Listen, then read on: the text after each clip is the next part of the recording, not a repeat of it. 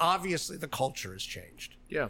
Um, you know, some people knew it well knew enough not to do this years ago, but you know, chefs don't go out and get drunk with their staff, um, or or do other things. Um, and even the staff, you know, in this book I just did, I, I have a, a moment where the the team in the restaurant I write about comes into work on the first day of their work week, which was a Tuesday and I re- I say like this is not the old generation of chefs. You know, they all look fresh. You know, like years ago, you know this. If you came into a restaurant on the first day of the week, you know, people were coming in hungover. Mm-hmm. They look like crap. You know, they're telling these crazy weekend stories. You know, these people look completely wholesome. You know, they, they have water bottles. Yeah. You know, they have a skip in their. They look fresh as a daisy. All of them, to a person, right? That, Yeah, so like- that's different Uh, for you know for better or for worse. press the button. Yes. Hold on. Wow. We've already fucked it up. It's crazy. That's right. Uh, we're pros around here, you know? There's 50 cameras, all kinds of shit happening. It's weird because it's daytime. I'm not totally sure what to do with myself. Welcome to a brand spanking new episode of Pan Con Podcast. I am the producer formerly known as Nick Jimenez, and I am joined as usual by eighth grade basketball MVP, award winning Elvis impersonating Santa Claus, and alleged chef Michael Beltran. All true stuff. We are joined by a very special guest, podcaster, author, and we'll find out all kinds of other stuff like, uh, what was it an ice cream place around here? Yeah. One time ice cream Assistant place manager. GM. Or assistant manager. Love this. Yeah. Uh, Andrew Friedman. He is here uh, promoting his brand new book, The Dish, uh, which I placed very. Sneakily Yeah. next to you on the booth in case you want to. I ref- didn't even notice. In case that. you wanna refer Wow, to it my over first words on the show are me talking about how unobservant I am. It's kind of like that Adam Sandler that. movie. Thank you for that. And so we're going to take a little beat here because this conversation will also be published via your podcast, Andrew Talks to Chefs, which people should go and listen to. Cool. So we'll take a breath. And now I'm stepping all the way out. Nothing, I have nothing to do with this. This is just between the two of you. Man, I am pumped.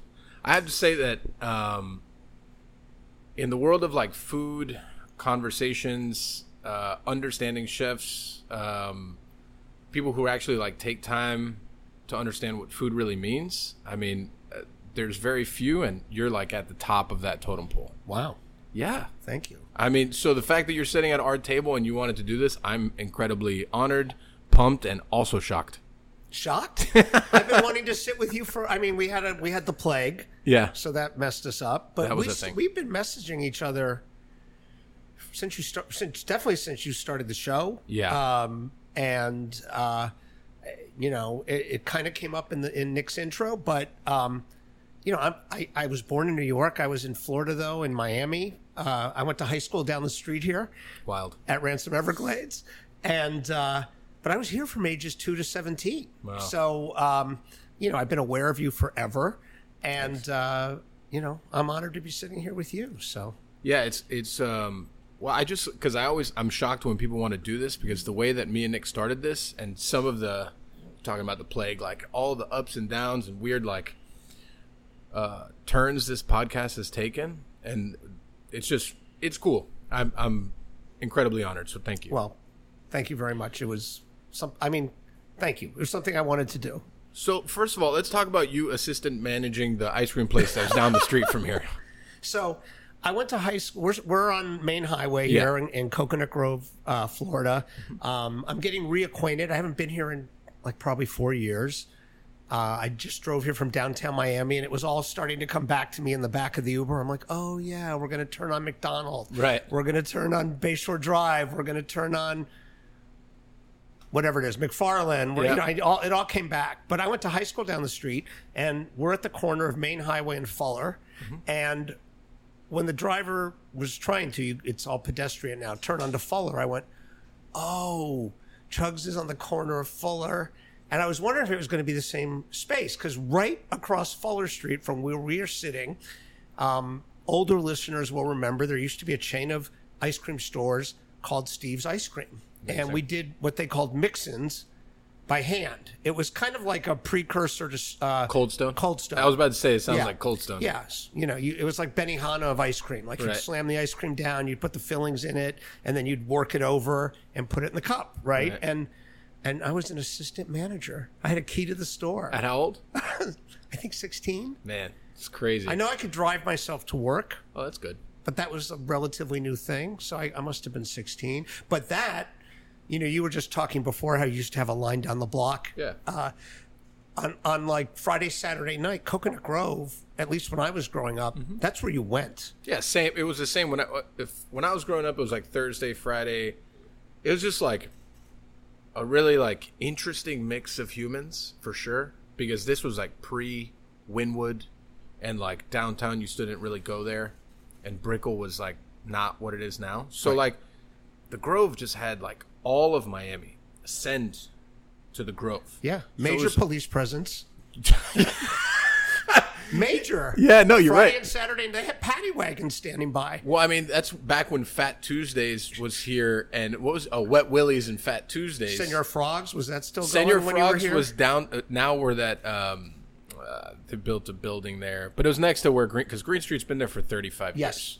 years. Um, so next to that there was a building. That's where Senor Frogs was, and I remember they used to let underage people in. I don't know how I know that, but I do know that. Um, and yeah, I mean the Grove is just it's what I say all the time is that this is one of the most historic neighborhoods in Miami, and it's also the last like walking city in Miami. Like you have no problems walking around here. Like downtown is somewhat getting there, I think, slowly but surely, back to that point. Um, but I mean, the Grove, you just park and you can spend literally all day here, and also like, and uh, not, I don't want to poo-poo anyone, but like, back like when Scotty's was there.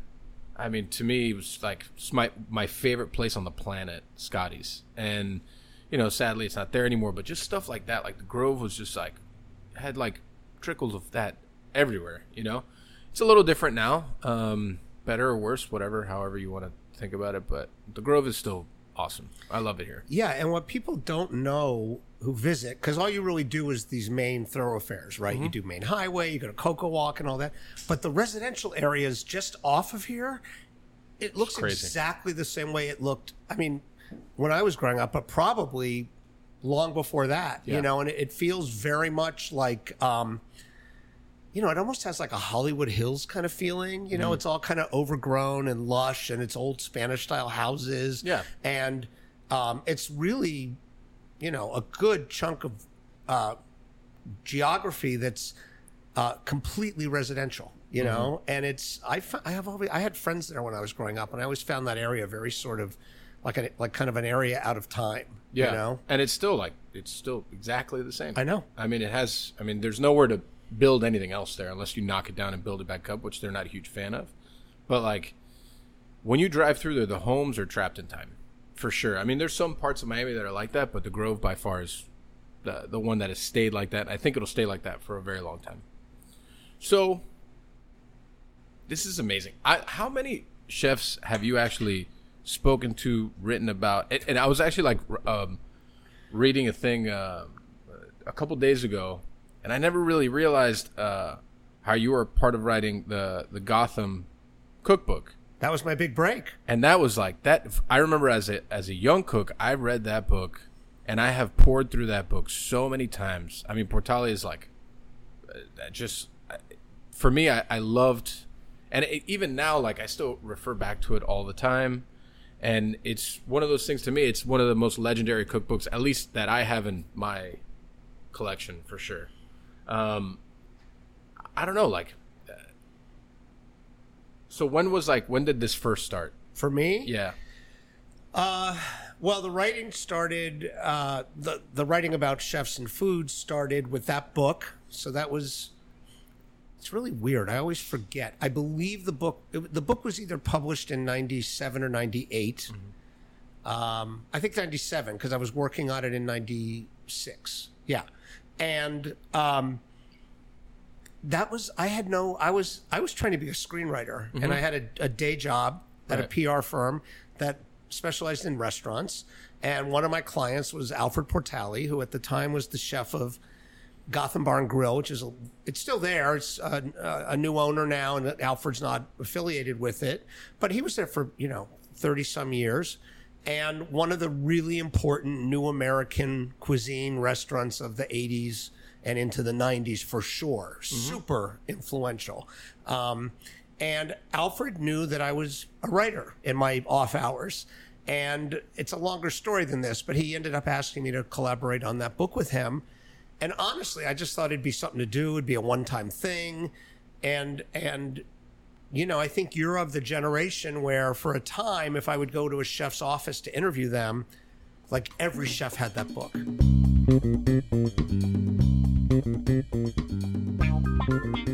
This episode of Pan Con Podcast is brought to you by Perla Specialty Roasters.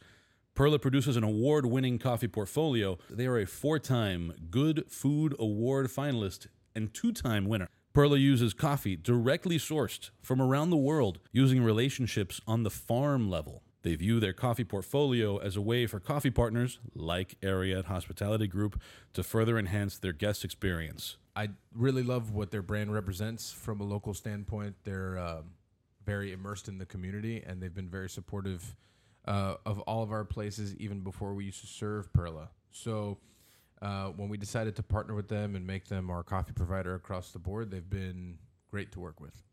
And with such intention placed on the food and bar program, shouldn't your restaurant have the same attention to detail? Their espresso fino blend was specifically designed to pair great with milk, making it amazing for latte or cortadito. Perla's biggest competition is the large, soulless, multinational roasting operations. You like that soulless? So good. It's like the final boss. you have to beat the soulless, The big multinational fucking Folgers roasting- monster or something. roasting operations. It's like a Maxwell House thing walking up to you. It's good. They can also solve equipment needs with sales, leasing, and service operations available at their disposal. With lightning fast order fulfillment, orders roast and ship the same day. Sometimes Chug's Diner gets its order the same day the coffee was roasted. I can uh, 100% say that that's actually happened more than once from a customer standpoint, customer service standpoint. They're pretty incredible to work with for sure. With initial and ongoing staff training to make sure that their coffee is tasting on point. Yeah, I think uh, there's two points there that are incredibly true. Just because I've lived them, it's like the when it comes to equipment issues, uh, how willing they are to help us in the maintenance uh, standpoint of, of equipment. Because coffee equipment, unless you're you have years and years of knowledge, you have no idea how to even start. And then the ongoing staff training. Uh, you know, it's something that they talk about with us several times, whether they want to come in and do training us on how to make the coffee or just education on the coffee. Um, they're really, they've been really great. To get all of your coffee situation on point, drinkperla.com. That's drink, P E R L A dot com, drinkperla.com to get your coffee situation on point and move away from those soulless operations. Maxwell House, big boss. Doo-doo-doo-doo-doo-doo.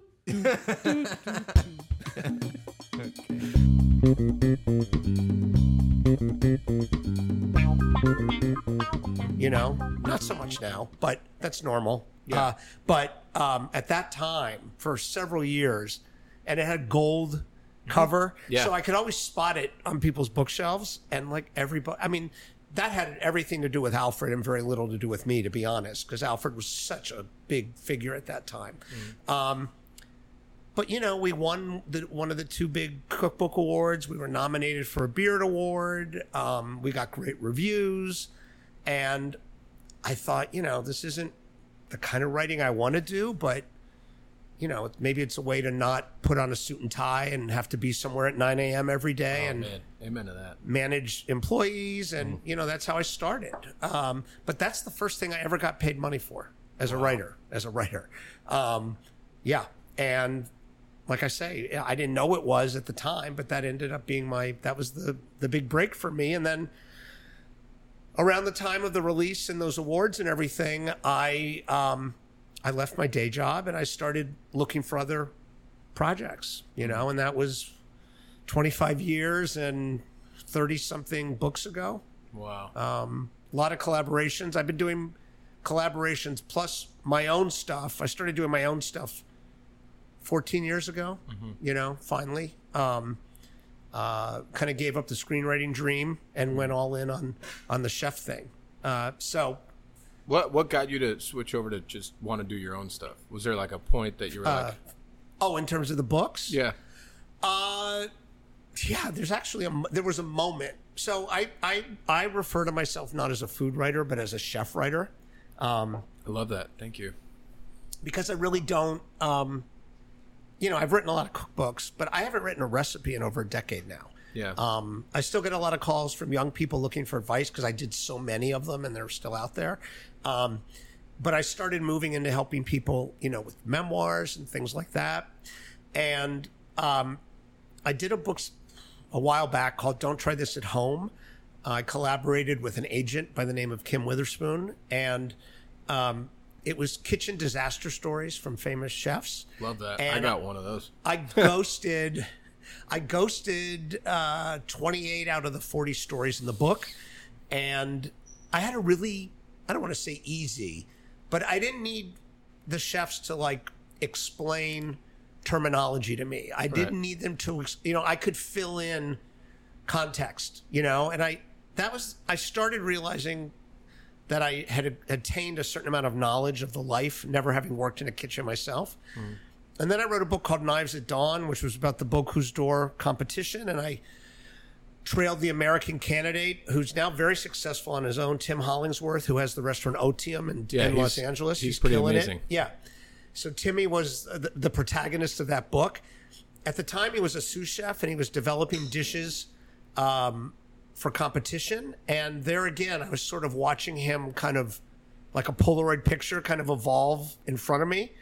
Um, and then the moment happened, which was uh, there's a chef named Gavin Kaysen who used to be Oh, in yeah. New York. He's now back home in Also a legend. Minneapolis. He's like a mogul. He's got like He he worked for Daniel, right? oh for years. Yeah, yeah, yeah. yeah, yeah, yeah. And uh, Also part of the Bocuse d'Or team, right? he is one of the big reasons that the U.S. has medals now because Yeah, yeah. he was the one who pushed. He and Paul, the late Paul Bocuse, pushed Daniel Boulud and Thomas Keller and Jerome. Well, Jerome Bocuse was already sort of involved, but he's the one who kind of took helped push those people to take a leadership role uh, in the U.S. effort. But I was having dinner with Gavin at a restaurant called Veritas, which is no longer there in New Oh, York City. uh, Scott Bryant was the chef. My old boss worked at Veritas. oh, really? The Life of Bryan, probably one of the best chapters ever written about food. Yes, in Kitchen Confidential. Yeah. Yeah. So, uh, but I was at the bar, and uh, Sam Hazen at the time was the chef, and Sam comes over, and he says, uh, I, "I heard you use man- you're using Mangalitsa pork. Uh, you know what do you what do you uh, why do you like it?" And Gavin kind of told him why he liked it, and this is during service, right? And then two minutes later, uh, Sam comes back out and he has like the shrink wrap styrofoam bottom package of you know the pork, and he goes, "Chef, look how much fat there is. You know, look how much fat I'm paying for. How do you justify that?" And Gavin says, "Well, I I cook. Uh, there's an appetizer we do at the bar, you know, a snack, and we cook it in the fat." Amazing. right? So we we remark we're actually marketing the fat. We don't call it that, but Right. and um, probably Mangalitsa pork spiced something or whatever. Right. And and all the customers are looking at the three of us, and I realized this is totally normal for me, but I'm not one of these guys. I'm just this person who's like, you know, always on the edges of it. But I've mm-hmm. been I've been privy to so much stuff, and that was kind. Of, that was the moment where I thought. I should be writing. I should stop talking about food. I should start talking about. I should start going all in on chefs. Right. Um, and because that was always something I loved. I never loved writing recipes, but I always loved being around people who do what you do. I loved being around kitchens. I loved the after hours thing. Same. Too much. and um, and I always liked uh, ghostwriting. You know, every cookbook by a chef has an introduction where they kind of tell their life story. Yeah. like they encapsulate it. And I always loved writing that, like interviewing them, trying to understand what made them tick, trying to really get to like who they were on the plate is the way I put it. Um, so I decided to start putting on that, that knowledge, uh, you know, into the service of my own, my own stuff. Um, and that's why, you know, so, so, I mean, the last book I did was called Chefs, Drugs, and Rock and Roll. I know, I know. It was a history of, you know, the Amer- how the American chef movement started. And then this new book I have called The Dish is kind of celebrates the entire workforce, you know, profiles line cooks and dishwashers and farmers and delivery people. Um, yeah, so it's just a world I love. I'm probably in it for good. Um, uh, so that's a long answer, but that's Oh, I like that. that's my I, story, and I'm sticking to it. I just I think that like um obviously I have a lot of cookbooks, right? I take after my mentor like Norman has probably 20 times the cookbook collection that I have, but like I I love them. You know like but I think the idea of writing forget about a cookbook, just like writing a recipe for a cookbook is such a convoluted idea, right? Because I think food first of all, it's going to change no matter where you are in the country, right? The product that you can get, but also the story and the feeling behind it. And I was trying to explain to someone the other day how to braise oxtail, right? And like, for me, it's like a religious experience braising oxtail because I grew up with it. It means so much to me. It's like a whole day long thing for me. It's an event, you know. Like you're not just gonna braise oxtail and it's like you're just gonna cook it. It, it takes a lot of effort and a lot out of you it's very hard to put that into words, like on writing. And I then agree. also to like consume that and to understand it and how deeply it means to somebody is it's very difficult. That's why I love the storytelling aspect of, you know, what really gets uh, like how to understand the chef is like how you understand their food. I always say that like when you eat our food, it's like having a conversation with me, right? And I think that a lot of that it's very much like a feeling thing, you know. And and when you write recipes, I have such a hard time writing recipes. Like it's Most chefs do. it's just such a challenge, right? Yeah. Because like, how do you, it, when you just look at numbers and words on a page, it doesn't really like evoke the feeling of what this really should have for a guest. Do you know what Thomas Keller's line on this is? Do you must have the French Laundry Cookbook? Of course. Okay, if you go take a look at the beginning of it, he talks about, um, you know, uh, feeling free to make the recipe your own. You know, if you want to add a little more of this or whatever. Um, and what he says is, uh, recipes have no soul, Right. right? And Right. I, I love that. It's such a simple line, but I think that says what you're saying, right? Like, like that that thing that you cannot, you know. Yes, what is the feeling? Or you know, you as a cook might bring a little something extra to it. You know, just the way you season, or Yeah. You know, like I traditionally, I don't really, I don't use recipes that much anymore, but you know, uh, whenever when I used to use cookbooks, I always added one more clove of garlic than Right. the recipe said. Always before I even tasted it, because I knew I was going to want it. You know, I, you know, because obviously we have a good amount of properties that I have to have recipes for all the properties or whatever. And a lot of times I'll come into a place and, you know, the majority of my cooks are young and they'll be doing a dish and I'll ask them, like, do you know what this means? Do you know why you do this? Do you understand? Or even like, do you know where this dish came from? Do you know why it exists? You know, like all that stuff just because I think that if they have some kind of relationship with it, it will benefit the end result every single time, over and over. Like, oh, this chef told me that this needs to mean this, or this came because of this, or this happened because of this. Because for me, like, I have a very hard time just doing food to do food. You know, I think that there's a lot of chefs that are incredibly talented that could be like, oh, I have to do this thing, I could do this thing. needs to have some kind of like emotional attachment for me to really feel like super pumped about it. Like, I need to, because if not, it's just like, you know, it's you just feel like you're doing this like black and white corporate thing, and that's not why I ever got into this. You know, so I don't know. I feel like the the idea of like I've always it's it's always been a challenge for me, like writing a recipe, but then like how do I get this over to someone and get them to like understand how meaningful it really is, you know? And um, I guess that's like the story behind Ariete Forever. Ariete's got like very few recipes at all whatsoever. It's a lot of like conversation and working through food and like taste points over and over and over again, and uh, and also like just the end result, like how does it feel to eat it in the dining room, so on and so forth. It's really a an interesting topic is people always hit me up all the time like, "Hey, how do you do this?" And I'm like, "I mean, I, I don't know. I mean, yeah, I know, but like, uh, how do you want to do it?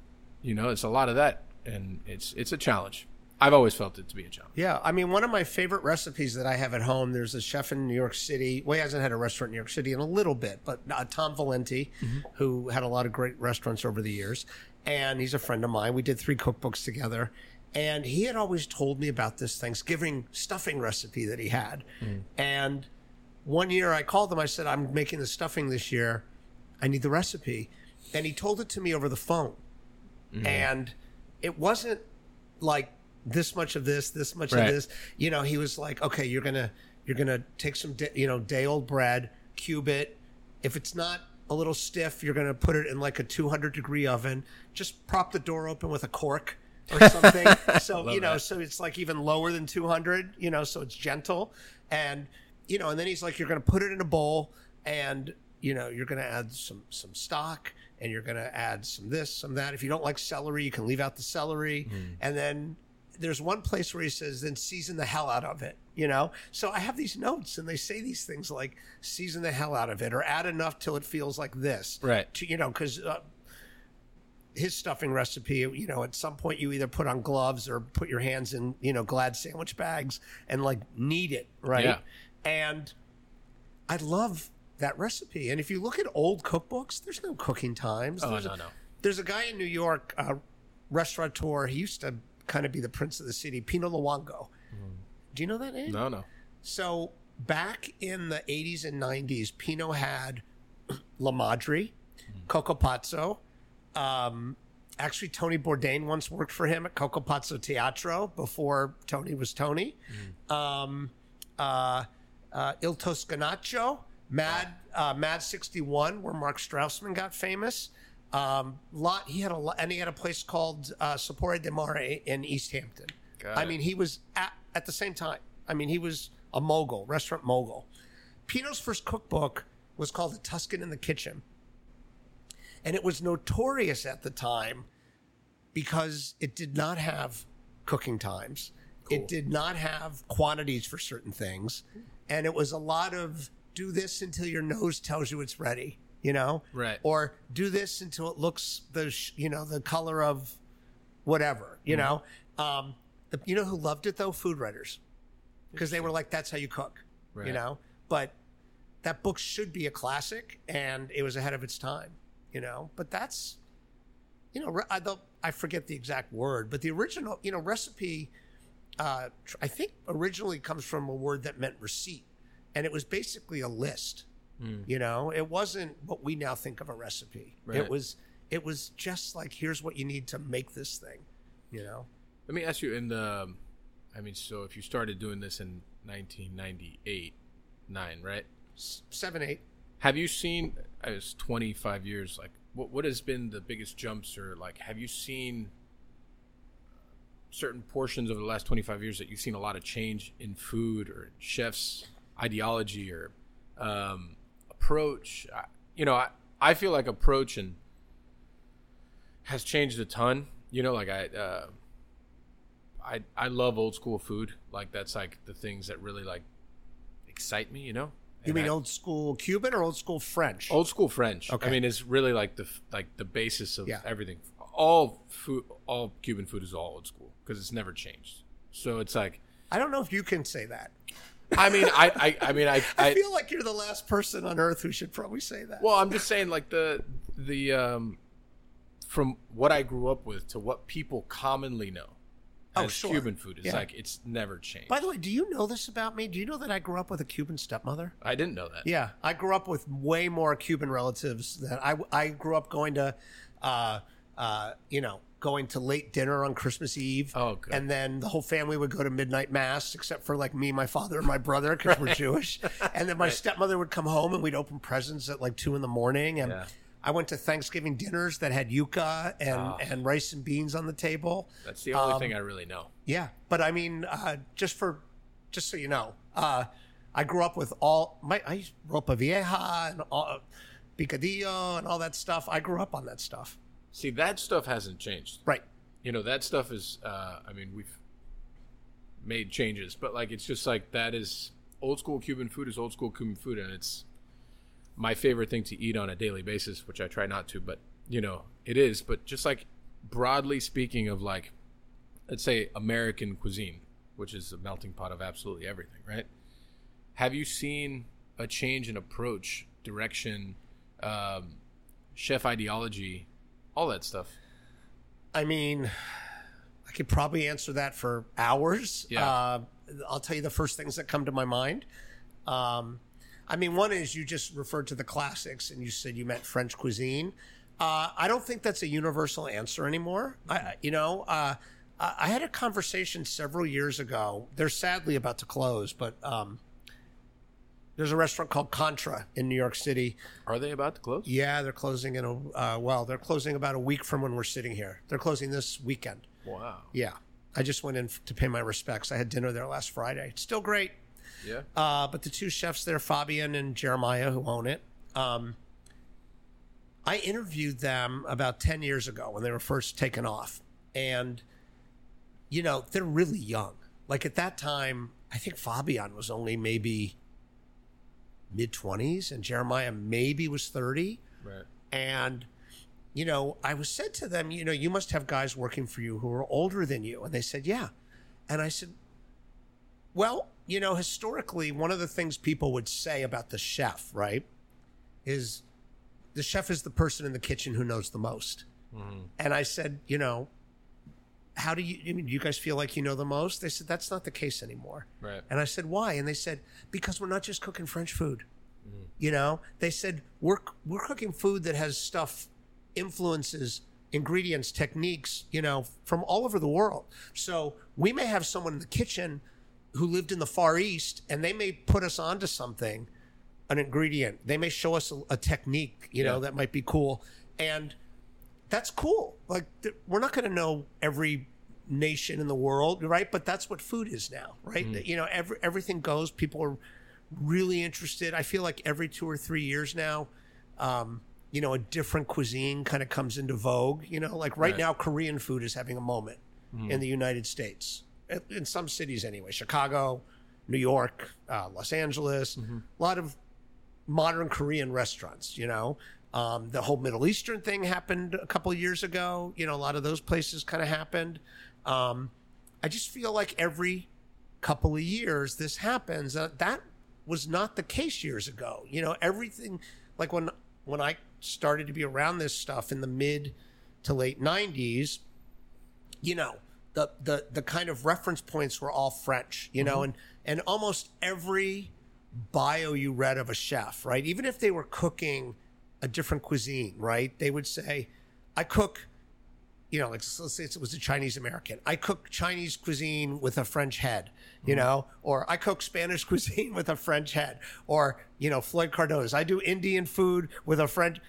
Everybody described themselves like that, mm-hmm. right? Because they were applying French technique to their food. And I just don't think that's required anymore. I don't think there's a level of formality that that's implied in the food. You know, I think there's so many acclaimed restaurants. I mean, David Chang's partially responsible for this. Uh, you know, there's so many acclaimed restaurants where like guests and servers might be in t-shirts. Yeah. You know, and the music might be really loud. You know, but it might have a Michelin star and it might have three stars from the New York Times. That could not have happened in the 90s. Yeah. You know, if you weren't a certain amount of fancy, right? Yeah, yeah. You you were only taken so seriously, you know.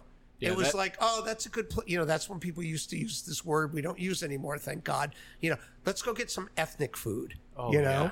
that's how people spoke, and what that meant was something that's not, you know, you, you know, uh, European based, really French, you Right. know, and a little fancy, you know. But now people can have huge successes and get lots of great press and and be treated you know very it's not it's very common now to go to some you know benefit or something where people have tasting stations and you'll see like the daniel Boulud's of the world and the Jean-Georges of the world and then you'll see younger people. Some of them have similar type restaurants but some of them made their name in a food truck you know?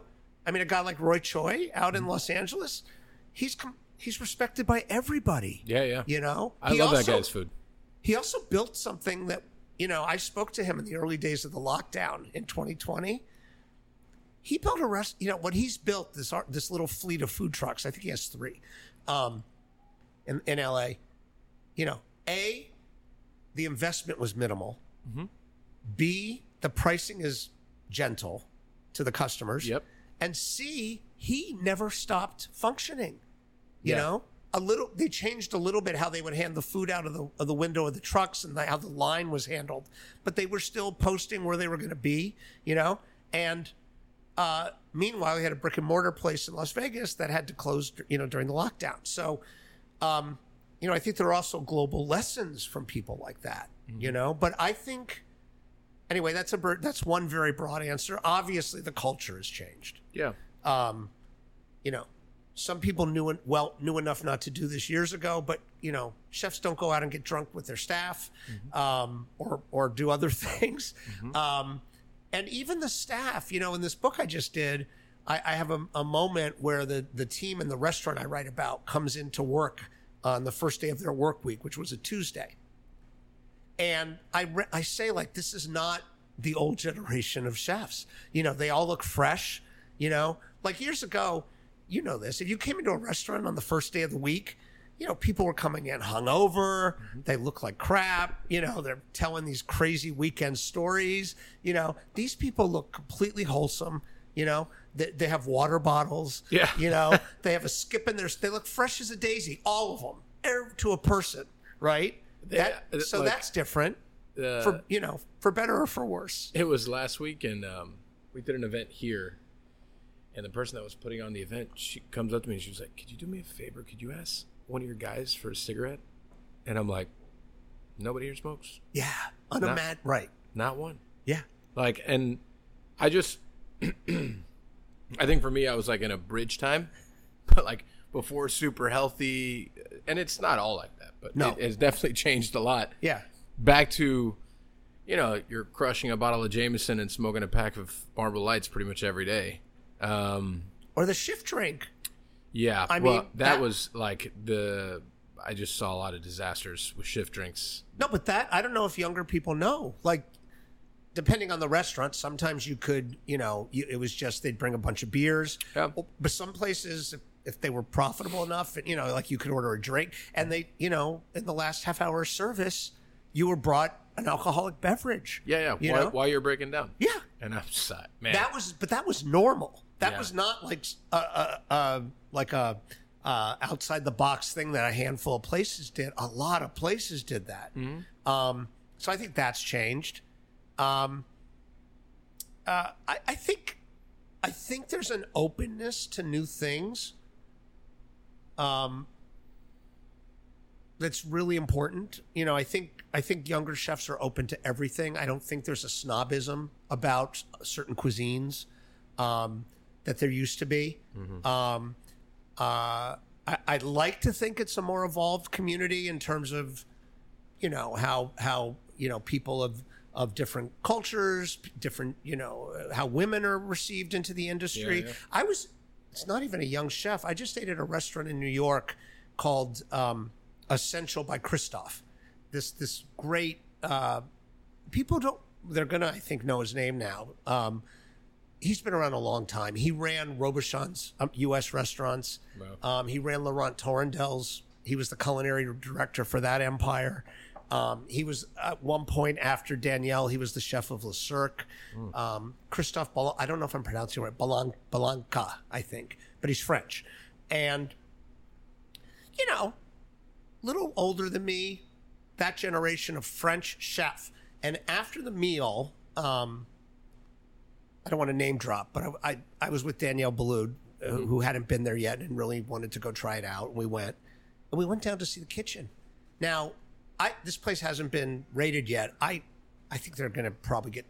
I don't want to jinx them. I think they're going to probably get very well received by Michelin when the next edition comes out. cool. Um, but we went down to the kitchen, multicultural team, very young team, about fifty percent female. You know, Cool. and I'm like, I was shocked. I'm like, I can't believe a guy like that has a kitchen that diverse. You know, and I that was a, I thought that was beautiful. You know, Um, I just think, you know, I have kids who are in college. I have twins who are in college age now. They just don't have the hangups, at least that my generation had. You know, um, I remember when Obama got elected. You know, and my, me and my friends were like, "This is unbelievable! Like, this is great! Like, uh, whatever your politics are, just that this Right. country got to that place." And my kids, they didn't even know what the big deal was. Right. You know, it didn't strike them as anything unusual. You know, um, so I think that's been a really good thing. Um, and then I think right now it's not the food, but I think I think the way people are looking at different business models um, is really cool. And I think it's going to be, I mean, you can tell me what you think, but I think it's going to be part of the answer to the whole, um, you know, everyone learned about how tight restaurant margins are in 2020 when there were places that couldn't make payroll. Right. at- you know, if they were closed for a week, you know, most people outside the industry had no idea. But you know, I look at like I just visited a restaurant called Birdie's in Austin, Texas. They just got Restaurant of the Year from Food and Wine. Birdies. And uh, there's a guy, so it's a husband and wife. Ar- Arjav is the husband. Uh, he used to work for Danny Meyer's Group in New York. Cool. And his wife Tracy did also, but she's the chef. She was in the kitchens. Gramercy Tavern, a restaurant called Untitled. But they have this really cool service model, right? Where no reservations. When you when when you come in, when you make you know when you're at the front of the line, you come in at the podium. It's a little wider than normal. Um, they have the menu there, and you've probably reviewed it when you were in line. You place your initial order, and then you sit, and then you're brought your food. But the food is like, you know, serious food. You know, like like you would be happy to eat there. I was thrilled to eat there. Um, uh, like I, it could have been food served in one of Danny Meyer's restaurants in New York Cool. once you've been served, if you want more wine, if you want some more food, then there's someone who can take your order. But they eliminate a whole layer of staff. Right. And um, uh, I, I haven't aired it yet, but I interviewed Tracy, and, and I she was explaining to me she doesn't even calculate out her food costs. Like she has enough of a sense of where they should be just intuitively that she doesn't have to get that specific about it because they have a comfortable enough margin, Margin. there. Yeah. Yeah. Or something happened, you know, they had a new child and I forget the circumstance, but they needed to close for a week. Somebody got sick and, you know, they didn't have enough staff and they were able to absorb a week of not being open, you know? And, but I, you know, we're seeing a lot of stuff like that now. Well, I mean, models are uh, changing every single day. Like, uh, I mean, just like look at what delivery has done to restaurants in general. Like, um, the way that the clientele base uh, consumes information about food and where they want to go and how they want to dine and how they want to eat. All that has changed completely, I think, just over the last decade. And I think that you know, the more people understand about the business, the more it's going to continue to change. I mean, this is definitely not something that's going to be like um, change completely overnight. Old school kind of like restaurant nature is going to be be around for a long time, but like every day there's a new model that works a little bit better than the old one.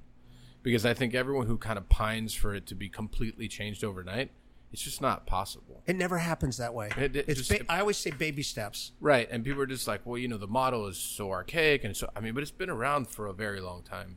But it's And- right. But it's changed in small ways that people For sure. You don't necessarily like.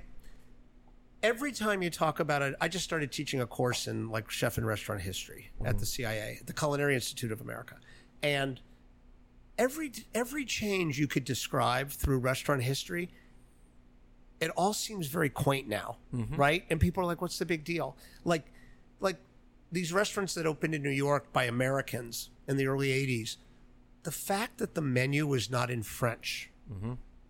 Now, who thinks that's a big deal? Now. Yeah, it's right. now it's on. You know, now if it's in French, you're like, oh, I got to ask the waiter to explain five of these things. Right. Okay, but that was a big deal. Mm-hmm. You know, Eh, but you say this to people, and they're like, well, what? Who cared?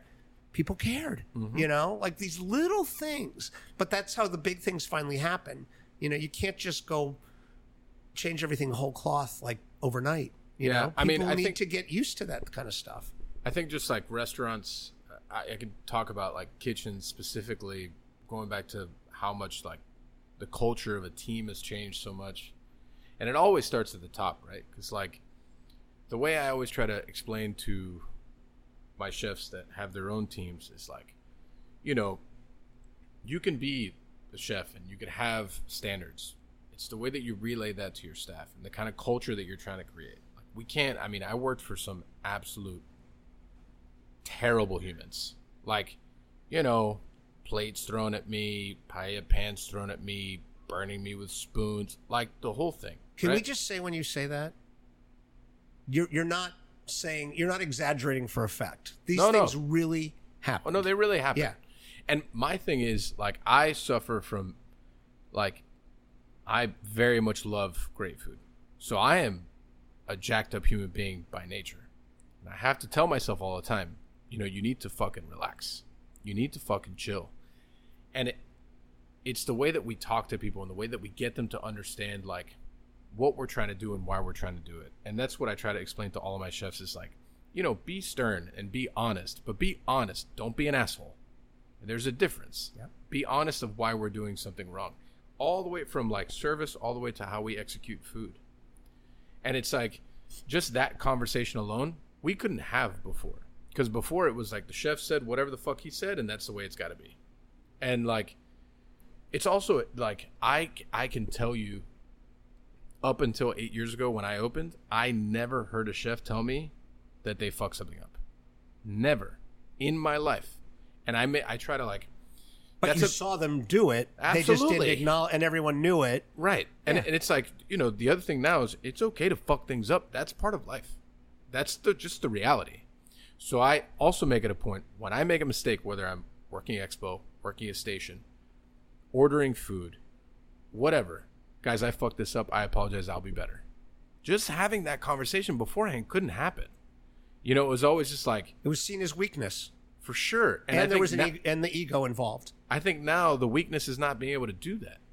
You know, like that's an incredible weakness. You know, f- forget it. Like there's just it, there's so many layers too. It's like I've been berated by chefs that have been like incredibly demeaning and just uh, like this is why your girlfriend doesn't like you and I blah, I don't know understand how you have friends, all that shit. And it's like, dude, how the fuck did we get here? How did you get here as a human? Right? It's okay to be super passionate and like love great food, but it's just like all that in between stuff.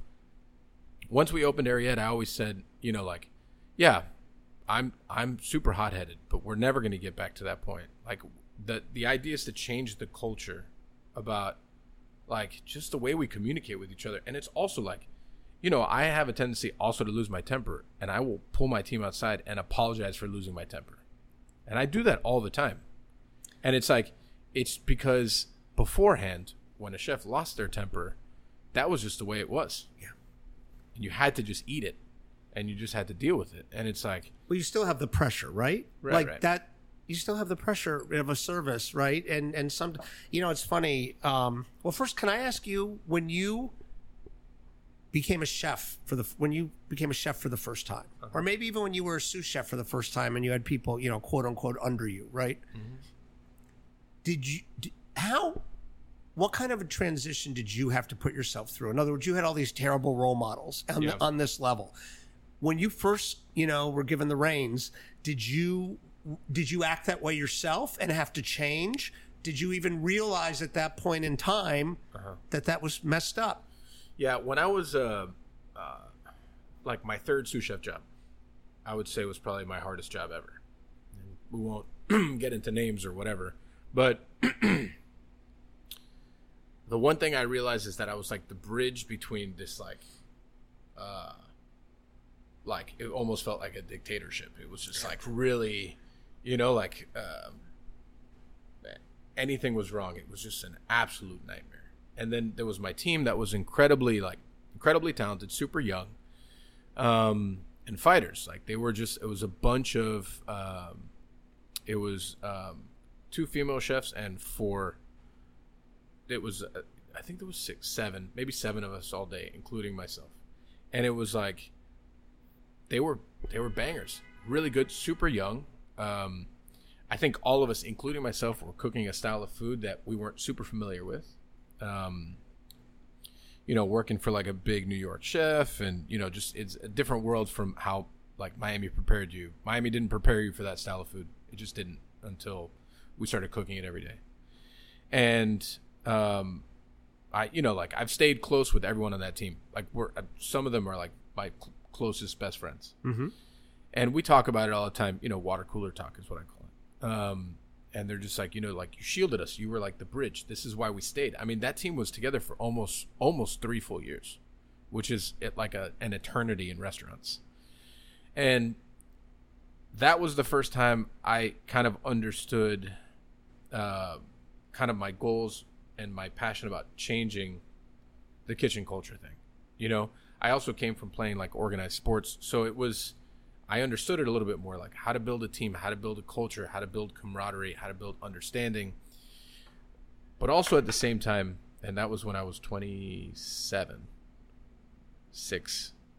Also at that time, I realized yeah, when you take on that much of a burden, right, as a sous, sous chef, chef, whatever it may be, you start to like slice up your personal life. And th- so, like, this is where I always have issues with like the work work life balance stuff, right? Um, because then you're putting so much of like your personal effort and like your personal passion towards humans. Forget about food. We're not even talking about food now. Changing like um, this culture that's been around forever, and now it's like bleeding into your personal life because people will call you just to talk and be like, "Hey, this happened. My, my girlfriend left me. My mom, whatever." And now you're like this. Uh, not only like their boss, their friend, someone they confide in. Um, it's a huge responsibility, and I think at that point is when I realized that like this thing is a lot bigger than just cooking food.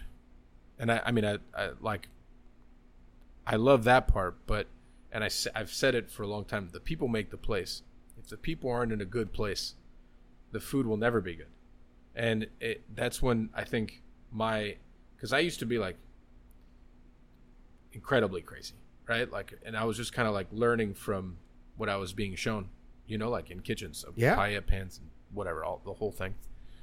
Um, but then I realized if I wanted to do something different with food and the culture of like a restaurant group, I I had to be different. I had to approach it different. So I think that's um uh, you know the the pressure like how the pressure mounts on you is it that adds a whole other different layer of problems. But when you start to understand the culture that you want in your kitchen, I think is the most important thing. Did you have one moment that was like, you know, in this area, like your rock bottom? Did you have one moment where you saw the oh. impact of your, you know, how you were talking to people or treating people, and and you thought, I got to turn this around?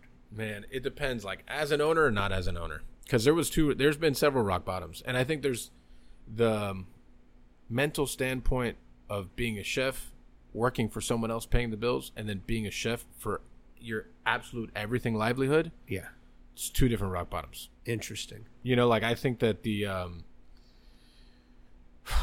when I worked for other people, I don't quite think that I I I thought I hit rock bottom, but I didn't really I didn't really know what that felt like until I actually hit it, and You mean when you became an owner? yeah, Yeah. and and I think it's because it was like complete livelihood at that point, and I think that you get driven to a place that like you're completely alone, and you feel like the whole world is against you because these people don't understand how important this plate of food is, and it's not, and it's now And that registers with you as people not caring, right, right? eight years in, like, I get it. You know, at that point, a year in, I didn't get it. And I remember there was one day, and I had such a band of misfits that were in my kitchen. I had like, you know, my my very very best friend Geo Fester that is still with us, the only person that's been here with me since day one. Um, we had another guy that was with us for a long time. His name's Matt Hawkins, super talented guy. Uh, he worked for Norman also, just like me and Geo did and then the rest of them were like just like misfits like these guys uh, you know bangers but like they just didn't get it and i remember we're in the middle of a service and i had taken my first day off in like it's probably like three or four weeks and uh, it was a thursday and i came up and the kitchen was just an absolute fucking disarray and i hate that i'm like i'm a controlled chaos kind of guy when it comes to kitchens. Like I know it's always going to be chaotic, but you can control the chaos. You just need to be smarter than it. And I remember I walked to the back because the Ariete has like a little back area that now it's all built out. Before it wasn't, and there was just a couple chairs there. And I just uh, this was there's two rock bottoms here, and uh, I just get all three chairs and I fucking annihilate them, break them on the floor, fling them thirty feet across, yelling at the top of my fucking young lungs, and I'm just like in tears. And I'm like, I don't know if I can fucking do this. Second part, which was actually three weeks later, um, in the middle of brunch. I had worked all seven days, and I used to work a double Sundays for brunch, right? Because like year two, we were very slow. Like, man, it was bad. It was real bad. And I remember working brunch, and two of my cooks called out, and it was just me and one other person, and we got annihilated. And I, I like, we got annihilated, but we survived. I've been in plenty of services like that. Like it was, it was hairy, but not bad. Yeah. You know, and brunch is always kind of hairy. That's just how brunch survives. And um, I had a, an anxiety attack after service. Walked to the back, um, and I just fucking like I I've never felt the immense amount of pressure like I did at that moment, ever. You know, like years later, uh, dealing with the whole like Michelin coming to Miami and um, you know more business things, worldwide plague. Honestly, none of it felt like that one moment, and it was just because I was so fucking exhausted. I was so fucking hungover. I was like, you know, Couldn't think straight. at that point, I was like a pack and a half of cigarettes deep a day, bottle of Jameson a night a day. And it was like I had never quite felt that rock bottom before. Even three or four weeks before, breaking a bunch of chairs, screaming at the top of my lungs, I always tried to just like not direct these things at people just because they had always been directed at me so many times because it's not really their fault. I failed. And that's what every chef needs to realize. When the team fails, it's because you failed. It's not because they failed. It's because you failed because you are the leader. Well, to go back to your sports background, right? Right. They fire coaches when teams are losing, right? They don't fire a linebacker or they don't Right. fi- right? and, and it's and like that um you know I, I would think that world the world changed slowly after those points because like we were still in a really rough spot and um, it took a lot of evolving. I mean but that was six years ago. You know and now you know it's restaurants right? Everything everyone feels like the world's ending every day. You know it's just the reality of it. Like every day there's a new piece of equipment that's broken a cook that didn't show up. I don't know the ac's broke. I don't know there's a fucking laundry list of shit that happens. But it's like, all right, so, um, what do we? We can either complain about it or we find a solution, Yeah. and that's just the reality. It's like that. Uh, I think those are like the um, uh, those rock bottom stories. Like they, there's there's still like in the back of my brain all the time because now I tell people the goal is to not go back to stuff like that. You know, and I tell my team all the time, like, you need to lean on me because I never want you guys to get there. I remember the, and it wasn't me really. It was uh, the Ariete team week before Michelin happened was going to be announced, right? Um, man, I it was like uh, just the most amazing team that restaurant's ever seen. Fucking just like absolute dogs in the kitchen, just like so caring. They loved each other so much. The food was so on point. Um, you know, think about it from that team. We have three chefs now that are spread out from that team. Mm-hmm. Uh, from prep cooks to even the dishwashers, and just like I remember, um, I believe I was maybe here that night, and then I, I started my night here, and then I went over there and I just observed service for like the final like two hours, and I just saw it. They were like super edgy. They just were, um, right at the edge, like they they wanted to be pushed off the edge. So I said nothing the entire service. Helped out, you know, nothing crazy. Last pickup of the night was a rough one. I saw them kind of like stumble. You could see some uh, some of the guys were just tired, overtly focused, so that just makes you tired. And my chef, which is uh, uh, he's been with me for like three years. I've known him for like eleven or twelve. One of the most caring, hardworking, and talented people that I know. Just storms out the back door. Same back door that I went out six years before throws his hat. He's not like a super emotional guy. I'm the I, like that's my job. I'm the emotional guy. I'm the one that's very loud. He's like very quiet. Fire and ice. Yeah, he's Yeah. um he's sarcastically funny. I just think that I'm funny. So like, we're a great team, and he's super bent out of shape. So the team, we all break down together. Then we go to the back and we just sit there for like three hours. I mean, we must have been there till like four in the morning, and just like, you know, because they all wanted it so bad, and they all wanted to. Because uh, uh, like I love the dog mentality. Like I just want to prove everyone wrong. Like fuck all these people. Everyone says that we can't do this food and do it this way and do it this in this place. Um, wearing t-shirts, listening to hip hop or Spanish music or whatever. Everyone told us this shit wouldn't work. And then when we elevated, everyone told us that shit wouldn't work. So we want to prove them all wrong. And I told them, you've already done that.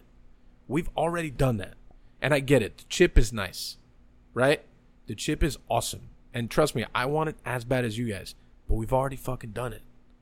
There was no one there for me 10 years ago saying, listen, you're already doing great. Chill. You got this. Never. And that's what I always think of as like the biggest difference from me today to eight years ago. Like eight years ago, I'd be like, yeah, I love that you guys care so much. Yeah, this shit's hard. Uh, it's cool. We've already done it, man. We've already, we're already here. Look at, it, we just, we're slammed. That's a blessing. Every single day. You guys weren't here when I used to do two covers a night and work the line by myself. You guys were not here for that shit. That was hard. This right here, we're lucky to be here. Fortunate. And what is luck? Preparation meets opportunity. My coaches sh- told me that shit all the fucking time. And I think that like that dialogue is different. The the like how we talk to people, how we care about people is totally different too. It's like, you know, these guys they know I'll take the shirt off my back for them. And I mean that shit. They call me at two in the morning and they're in trouble. They know that I'll come get them.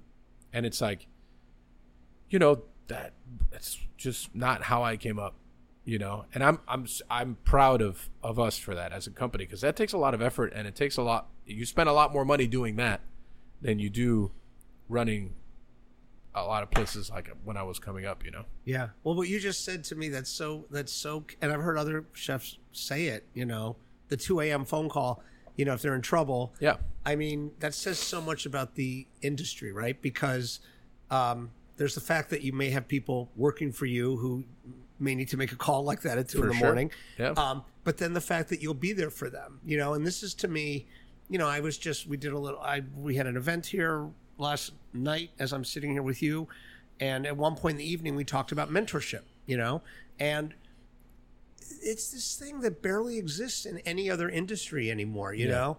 But you know these these people, you know, you you you, um, like when you see Norman Van Aken, do you call him chef still? yeah of course Yeah. I mean, I don't know if people understand how special that is, right? Right. Because there's the person you're working for at a, at a given moment. That's you know you call them chef, right? Mm-hmm. But then there are these people you call them chef the way you call your parents mom and dad. You know, Right. like for life. Those people are there for you for life. You can call for advice. Right. They'll come. They'll come take a look at your new place and and point out stuff maybe you're missing. They'll do anything, right?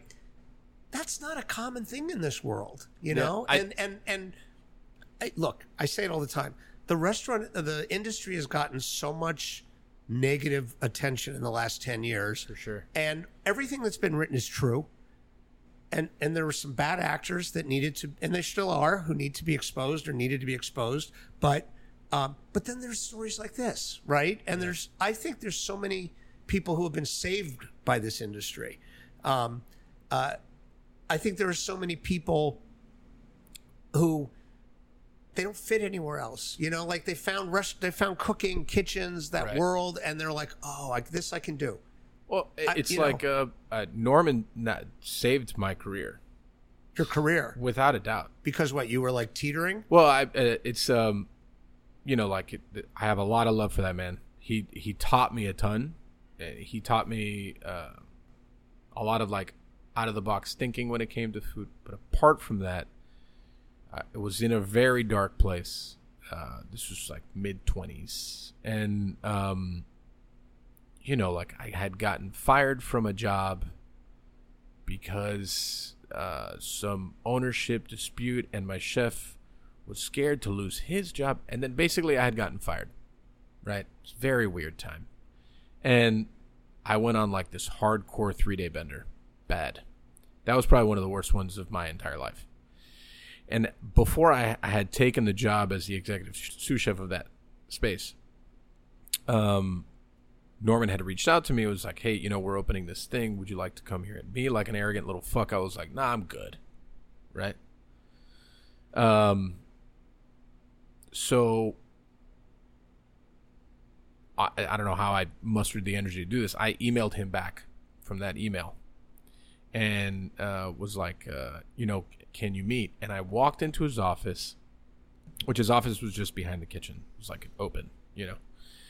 And I looked like shit, absolute fucking trash. And he just looked at me and goes, "Are you okay?" And I'm like, "Not really." Told him the whole story. They didn't have a job for me. He found a way to get me a job. And from that day to today, my career is completely different. Without that point, I would have never have gone to, you know, then work for Michael after, and then you know, after that was when uh, I opened up Ariete. So Right. like, um, it just was it like without that point, I don't quite know where I would have been next, you know. And he was just very open about like, you know, whatever you need, we're here for you, and it's just I, still to this day like that conversation. I say I will say it saved my career.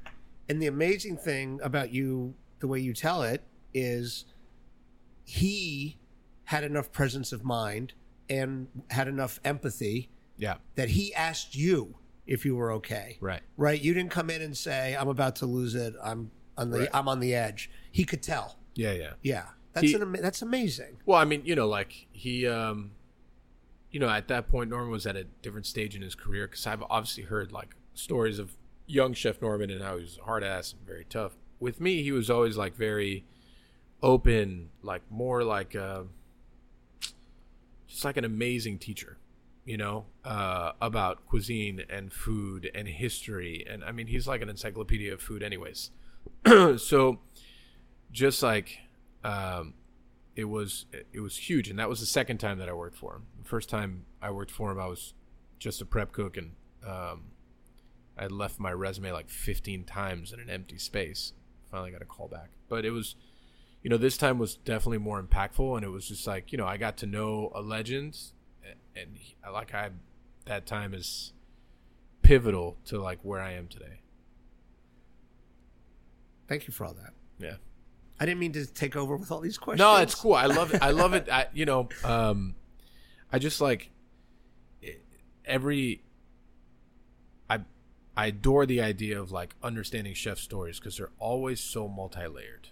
You know, like every chef has such an interesting trajectory to like where they got, and service people in general. Like a lot of times, just food in general, right? Because like no one, I would say a lot of times, people don't grow up saying like I want to be in the food world. You know, like it's just like then it becomes this like incredible passion and then you have this weird story of peaks and valleys of ups and downs to get you to like wherever you're at that's partly why i love it so much and partly why like restaurants to me and, and i worry every day that we're to lose the culture of, of just restaurants in general right?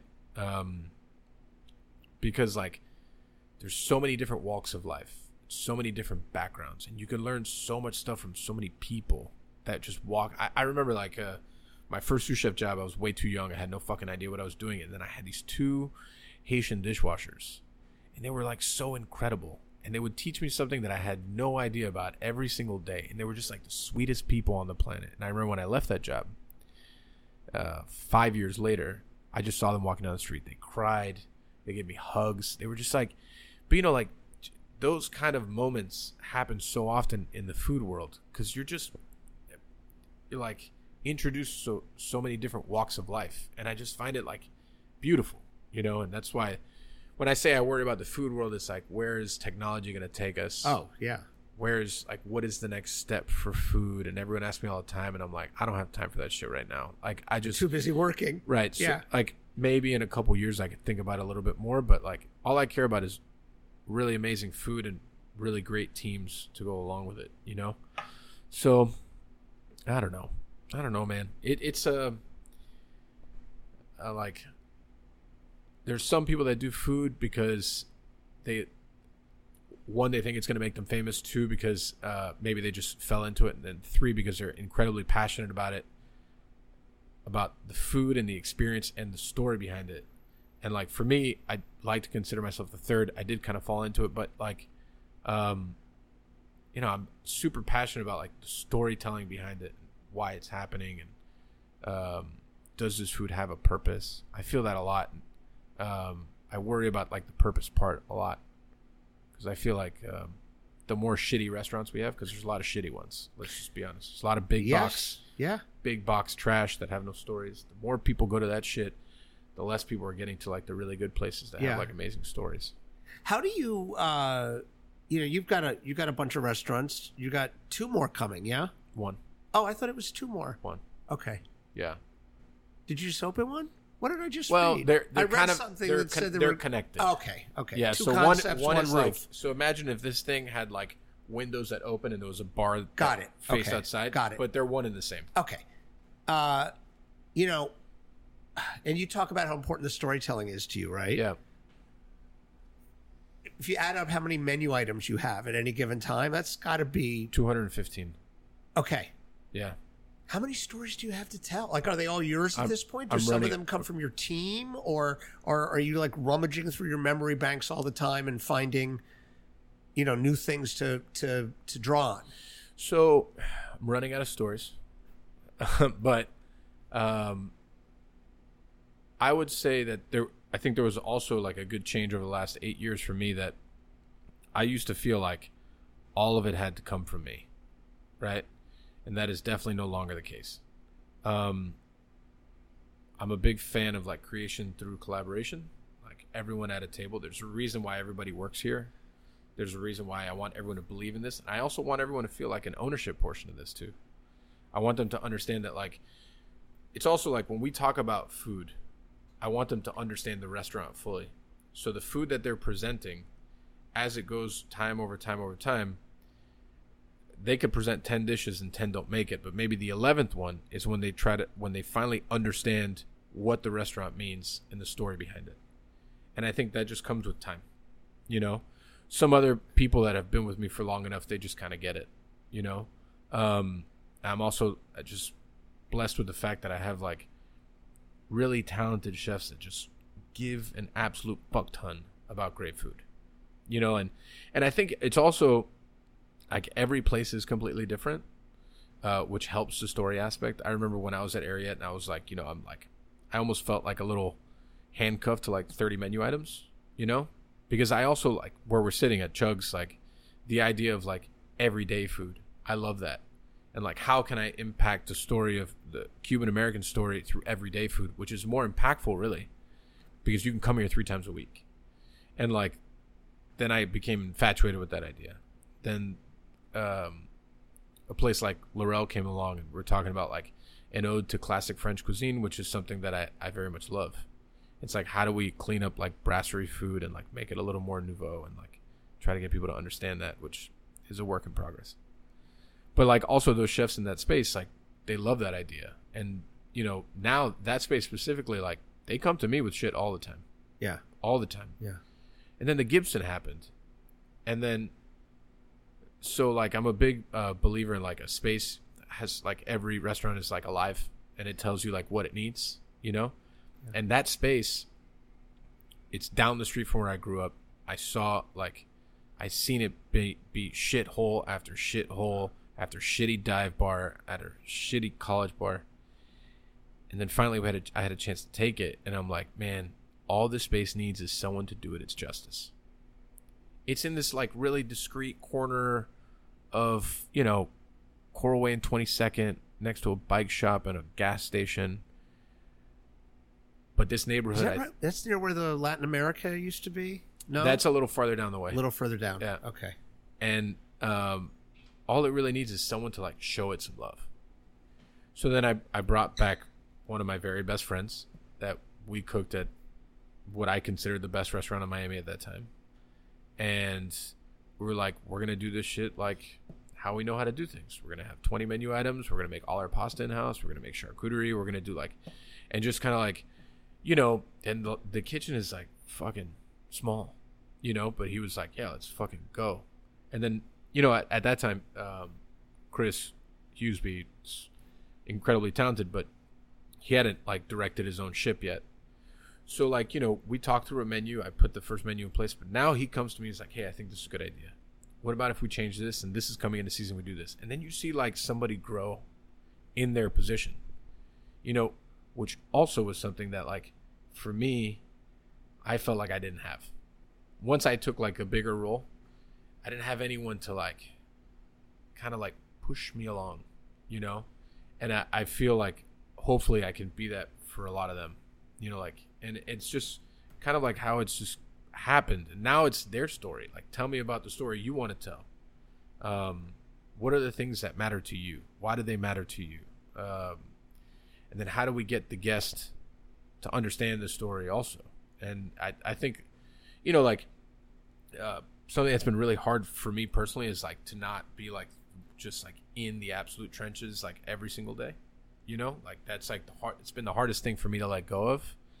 Um, because the more that you're there and just kind of like in the trenches, the less opportunity people have to grow as a leader instead of just supporting them. But also, that's what drew you to it in the first place, right? Which part? Cooking. Well, I mean, honestly, like any like day you that said I, earlier, you work a station sometimes. I mean, I still often, and my favorite days are the days that I'm just in one place the entire day, and I'm just in the kitchen the entire day, and we're just working through stuff, or just whatever happens happens whatever station you need to work whatever. Those are still absolutely for me like the most important days. Because all the other stuff is my job. But that stuff is like what i love. And it's what you know like kind of um, just that team camaraderie great food um, working together like that that to me is i think what will keep me in this for like a really long time. Because you know like people get tired. It happens. Yeah. yeah But you know, you asked me that question before. What's different today? This this is like kind of would just be a footnote. But the number of chefs I know of your generation and just a little bit younger who who now make a point of oh yeah getting on a station, they don't want to let go of that. I never saw that 20 years ago. really Never. I'm sure there were people who do it.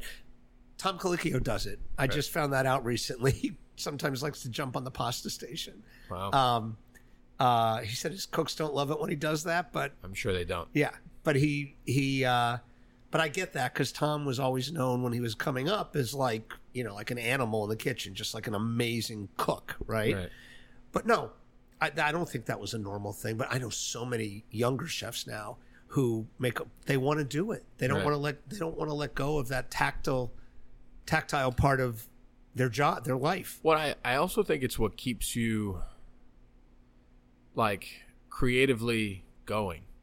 Because the less you actually cook, like you know, it's the same thing as like going to farms, talking to farmers. Just like when you're on the line, like that's the, really the most connected you can be to food, you know. And if you're not doing that, it's like you can you could think a dish is good, but it could really not fucking work until you're on the line working through it or just working through a station. I mean, I also worked for a lot of guys that would come up with what they thought was a great dish and it would absolutely bury the line. And it would absolutely not be a good time. And I try my hardest to do that, to not do that anywhere. Ariete gets buried all the time. But all the other ones, they don't get buried very often. You know? It's just, you know, like, what fun is that? That's not fun for anybody. And they're not going to do a great job.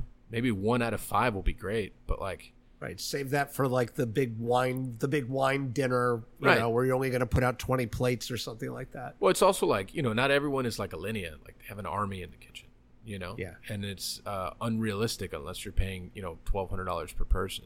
Um, shit's not real. It's just it's like a, it's a facade. Yeah. It's not real restaurant world. Yeah. It's um, you have to make it delicious and you know easily executable so you could do it 35 40 45 times in a night. Yeah. so um i'm gonna take a break because i need a refill. I need a refill. Okay. Okay. where did we leave off? No? The very last thing was yeah i don't remember either. I've only had one negroni too. That's pretty good. We have the technology to check, but we don't know how to use it. No, I don't think it's that big of a deal. um, so I guess like we've obviously talked about like what you've seen change in the last twenty five Yeah. years. What do you think is going to be something that you see change in the next five years? I th- well, I think unconventional restaurants are going to be, are, go- we're going to see more of that. What's that mean? Well, whether it's um, uh, whether it's more food trucks, whether it's more they may chefs functioning in different ways, right? Sure. I mean, we already some of this has already happened, right? Yeah, it yeah. just hasn't been observed. You know, there are chefs now who are pop up chefs. Yeah. yeah. That's what they do. They make their living doing it, and I, I don't think they're probably going to put themselves under the burden of owning a restaurant again. You know, I think those those are people who are very happy.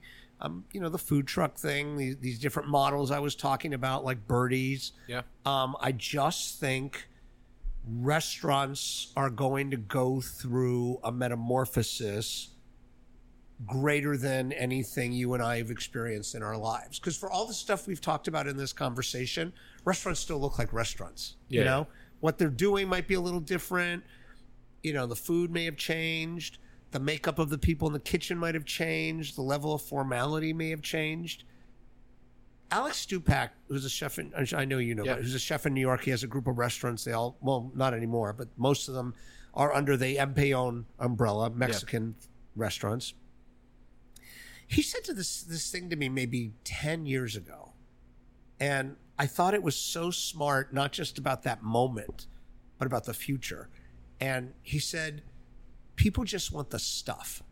I thought that was the best line because he was doing at that time. He had a bar in the East Village in New York, and they had like you know he did a cheeseburger, he did tacos, and he did whatever. But then he had a tasting counter in the bar. I love that. And this is a guy who he was the original pastry chef at Alinea. He worked at WD-50, like serious background, and and uh, and you know he said there's there's people who come in like wearing Metallica t-shirts, you know, and they're ordering expensive wine, and I'm cooking them very fancy food, you know, but we're in a bar, right? Right. And he said, and their attitude is, I just want the stuff.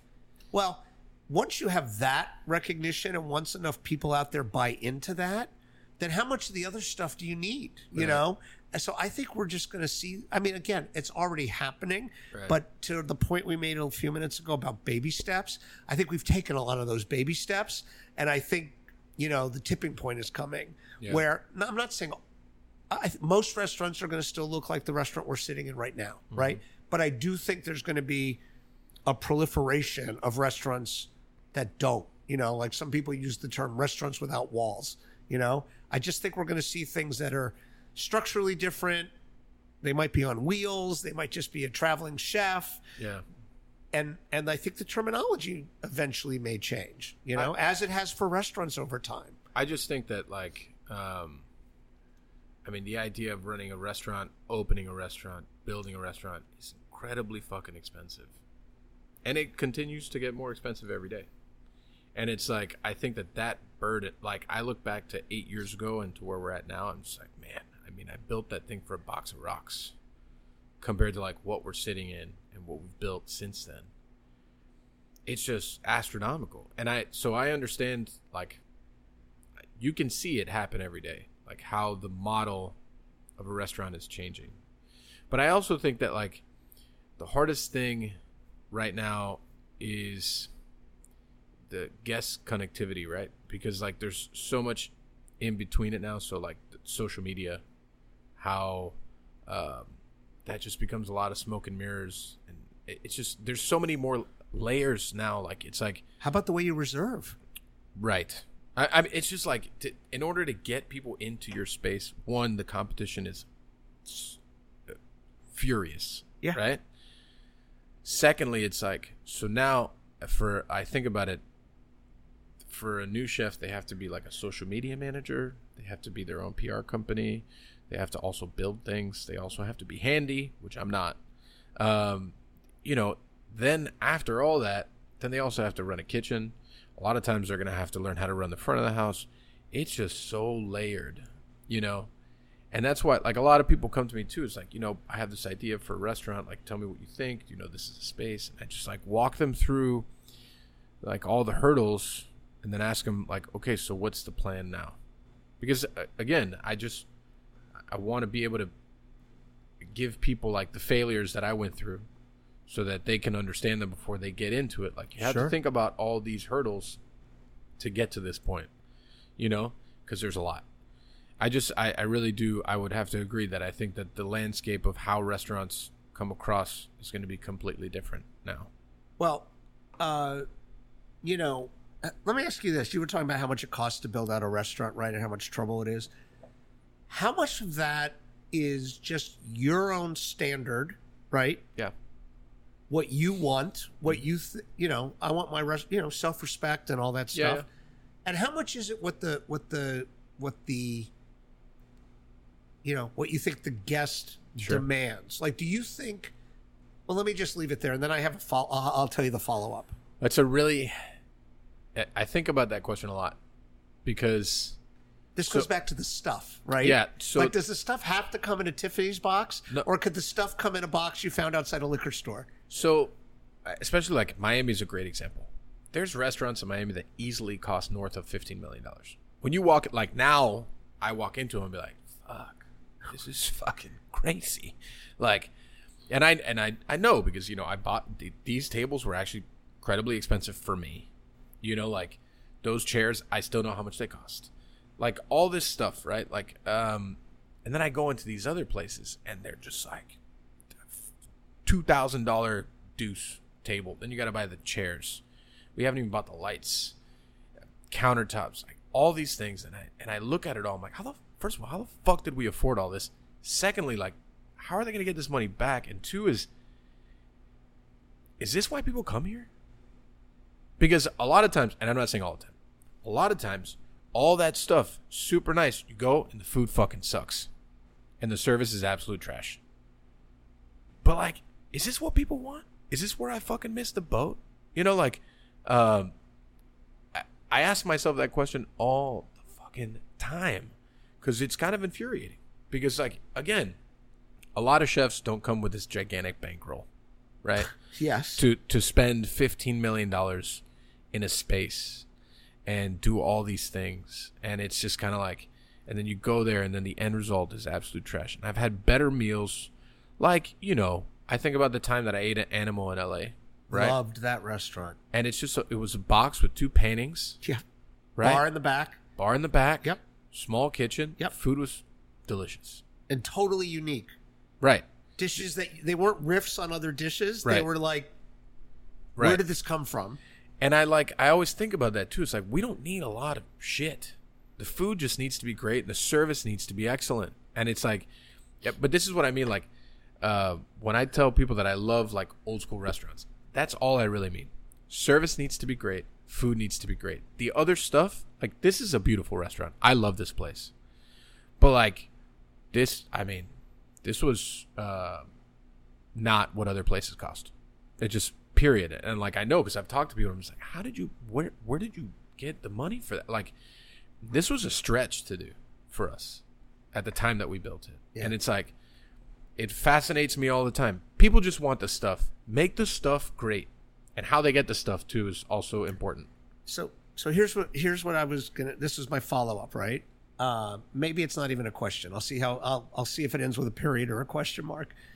But there are people I think about when I ask the question, and there are people I think about when you were just talking about this fifteen million dollar build out. You know, by your estimate.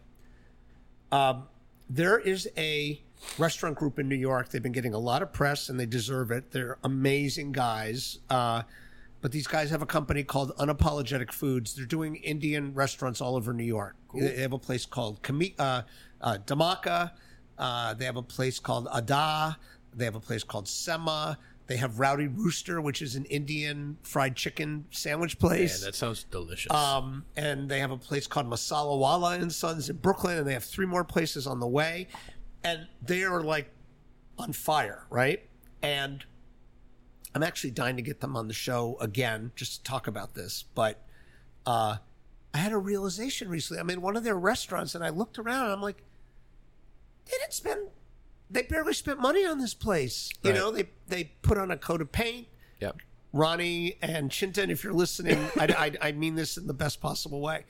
But they don't, that's not where they're making the impact, you know? Right. Uh, they're, their place Dhamaka is very nice. It's a new building and all that. Right. But they don't go crazy, you know? And and then I think about I don't know if you know the, have heard of I've never been there, the restaurant Mixtli in San Antonio, Texas. No. It's these two guys, Diego and Rico. One is from Texas and one is from Mexico. Cool. And they're they're best friends. And they have actually moved into a brick and mortar location, but their original so they do it's a Mexican tasting menu. Cool. And Mixtli, M I X T L I, means cloud. And the idea is like it's a cloud that passes over Mexico, right? So I forget how many times a year they do it, but they pick a, an area of Mexico. They do tons of research on the food of that area, and then they do a tasting menu based on that. So it, that's how it changes periodically. They opened that restaurant in an abandoned railway car Cool. for fifteen thousand dollars wow. because they had both grown up with not much money. Mm-hmm. They had both been in debt. One of them had had their car repossessed at one point. They were unwilling to take on any debt. Mm-hmm. And when they first opened, like one of their cooking surfaces was a hot plate from Walmart, literally. Okay.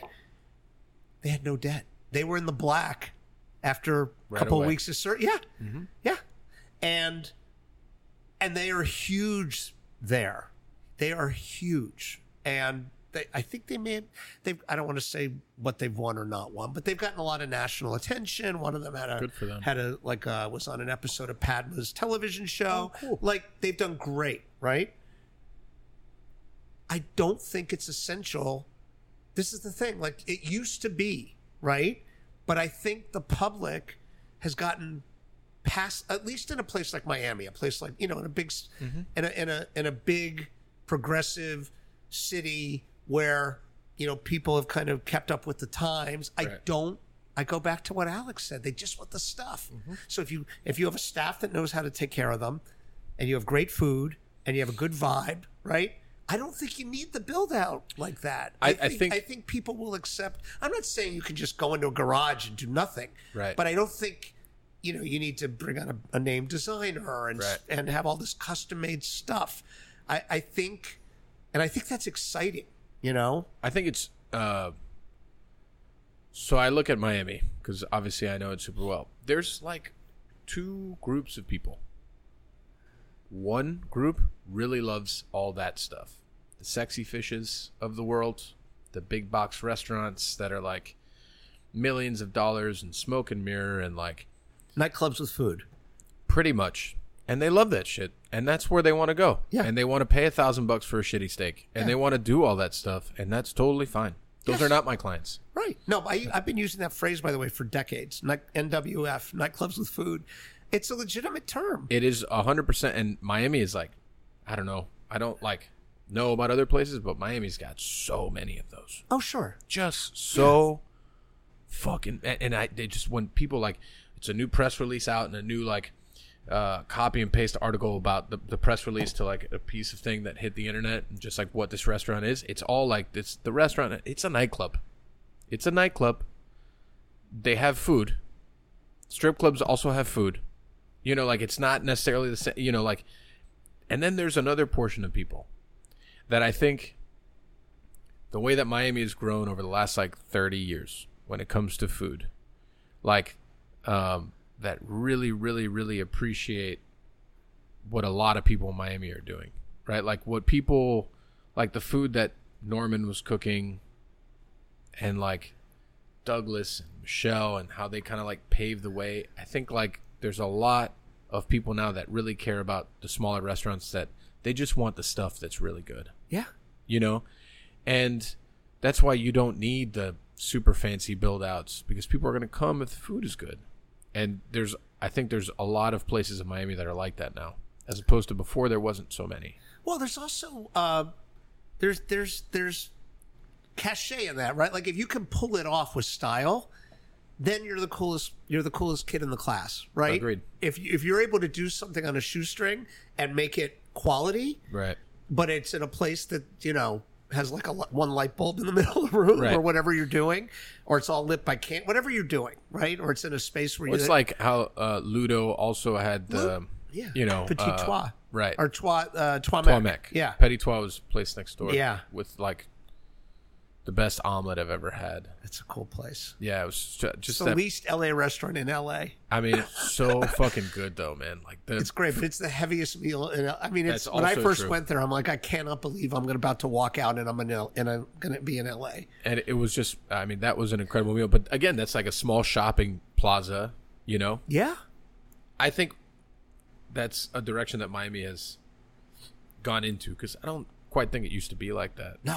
I mean, when I was growing up here, I don't even know if it was the same for you, but when I was growing up here, Christy's oh man christy's is still prime there rib, prime rib, and christy's a Caesar is salad. still there the Forge on Miami Beach. Not uh, there was a place called ah, not Calliope, but something like that over in uh, I can't remember the name now in the Gables Mm. near Miracle Mile, but off Miracle Mile. Anyway, you know there were like three or f- they were all a lot of them were French. Yeah. you know, and that or a was where- steakhouse and that's where you went before the prom, or that's where your parents took you. You know, like but there was nothing cool. There was nothing cool.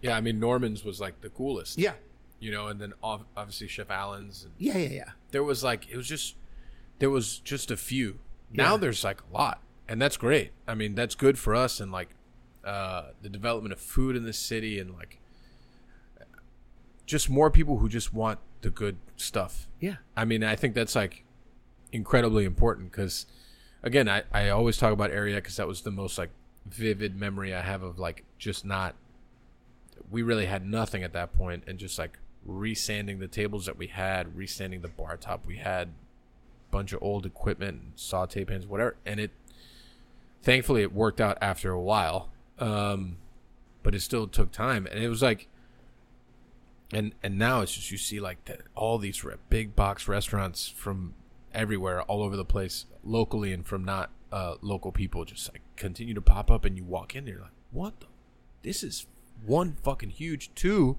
how the fuck did we afford this thing? Like this is crazy you know? So i don't know i like I, always tend to um like the smaller the restaurant and just like that, that's really where i prefer to eat always i think a lot of chefs would probably agree Well, you know, it's funny. Uh, living in New York, right, where real estate is so crazy. right I, I was I was just in Chicago, where my book is set. I was there for the day of, for the publication day, and I did an interview. And someone said to me, "What do you think? How do you like?" A journalist asked me, "How do you like the Chicago food scene?"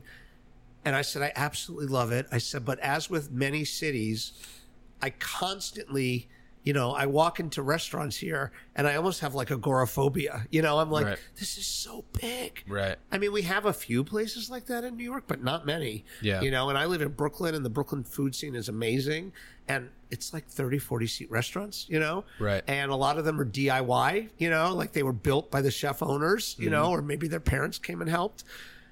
Or, you know, it's, it's, uh, yeah, it's interesting where we are. Can I ask about uh, Ariete, though? I, I Sure. you know, I look at your menu once in a while online, Mm-hmm. and uh, I was just saying that what was inconceivable when I was growing up, right? Right.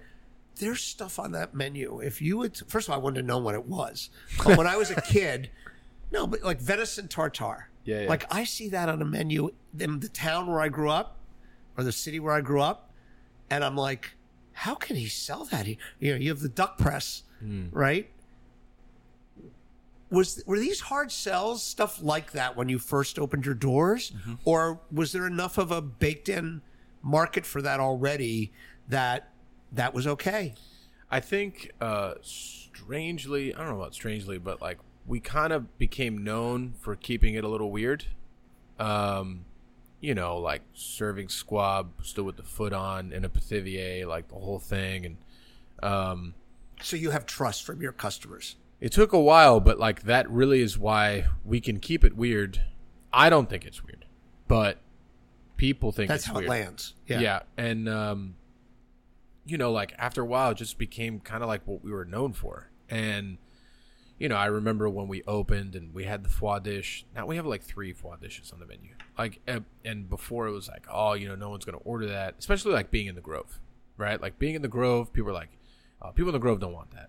It's like, well, we're gonna see. I mean, I don't know. And I, I think a lot of that had to do with like, it's just like, if if I didn't take all this risk to get here and be like, I'm just gonna do what everyone else is doing. Why the fuck would I do it to begin with? So that's why it was like, we're gonna try, and if people don't like it, then I guess we'll have to reassess. But people liked it, you know, like uh, venison tartare. This is like its third iteration on the menu. Like we we opened with that shit on the menu. Um, you know, and it was just like an evolution all the time. We had calf's liver on the menu for a while that was inspired by Marco Pierre White's calf's liver dish, and it's just like it sold pretty well. Like you know, I just like even if I would sell just four or five a night, I'm like that's pretty shocking. You know, frog legs too. We did that. We did a frog leg croquette for a while.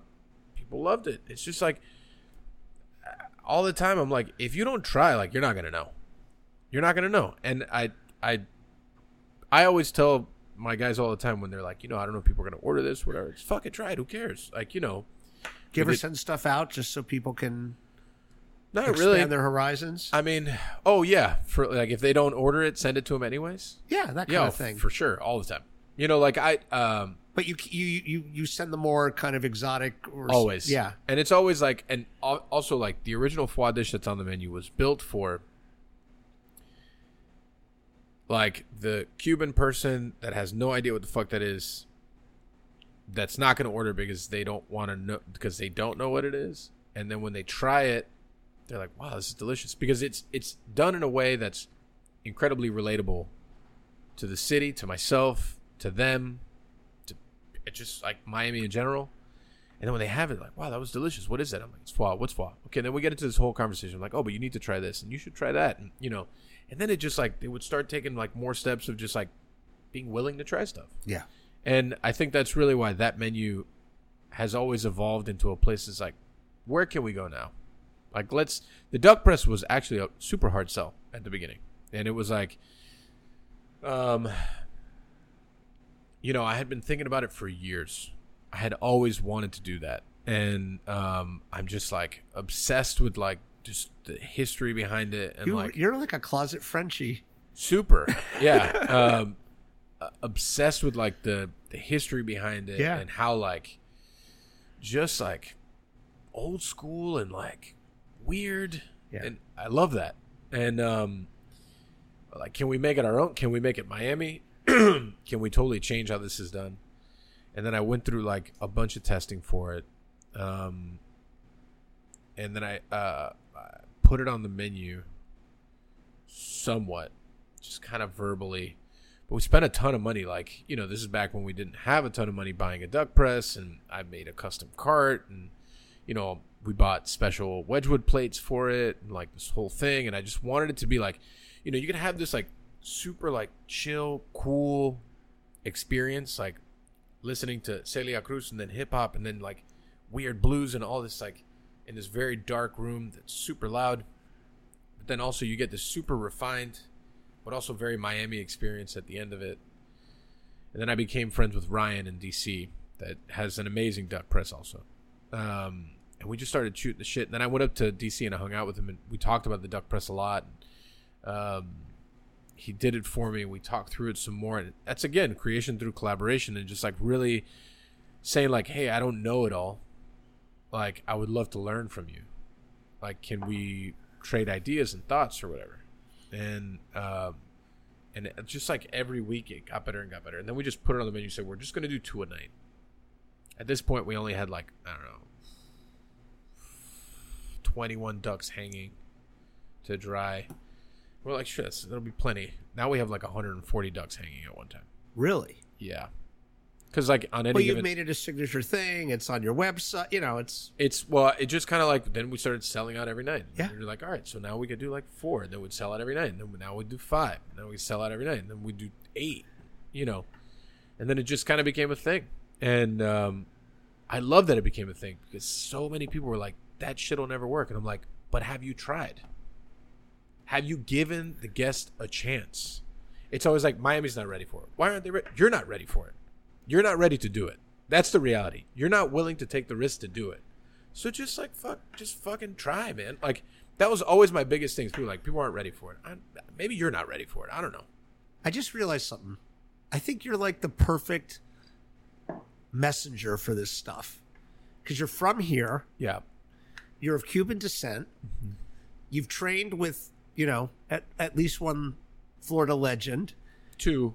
I mean, Schwartz. You know. Oh, right, Schwartz. I'm Schwartz sorry, will say he's a legend. I'm not sure. Jerry's still out. say it? Okay. I mean, anyway, but you, um, uh, you know, you you you know how to talk to people here. You're not like some guy who came down from New York Right. to like show. You know, show the yokels how it's done. Right. Right. I mean, like the- you are able to. You can when somebody expresses hesitation or a doubt, you can you can read them. Yeah. Like you know, kind of you get a vibe, and you can probably tailor how you sell it to them. I don't mean sell it in a, in a mercenary way. No, but I get how it. you convey it to them. You can probably like in an instant be like, oh, I know the I I know how to talk to this person, 100. percent right?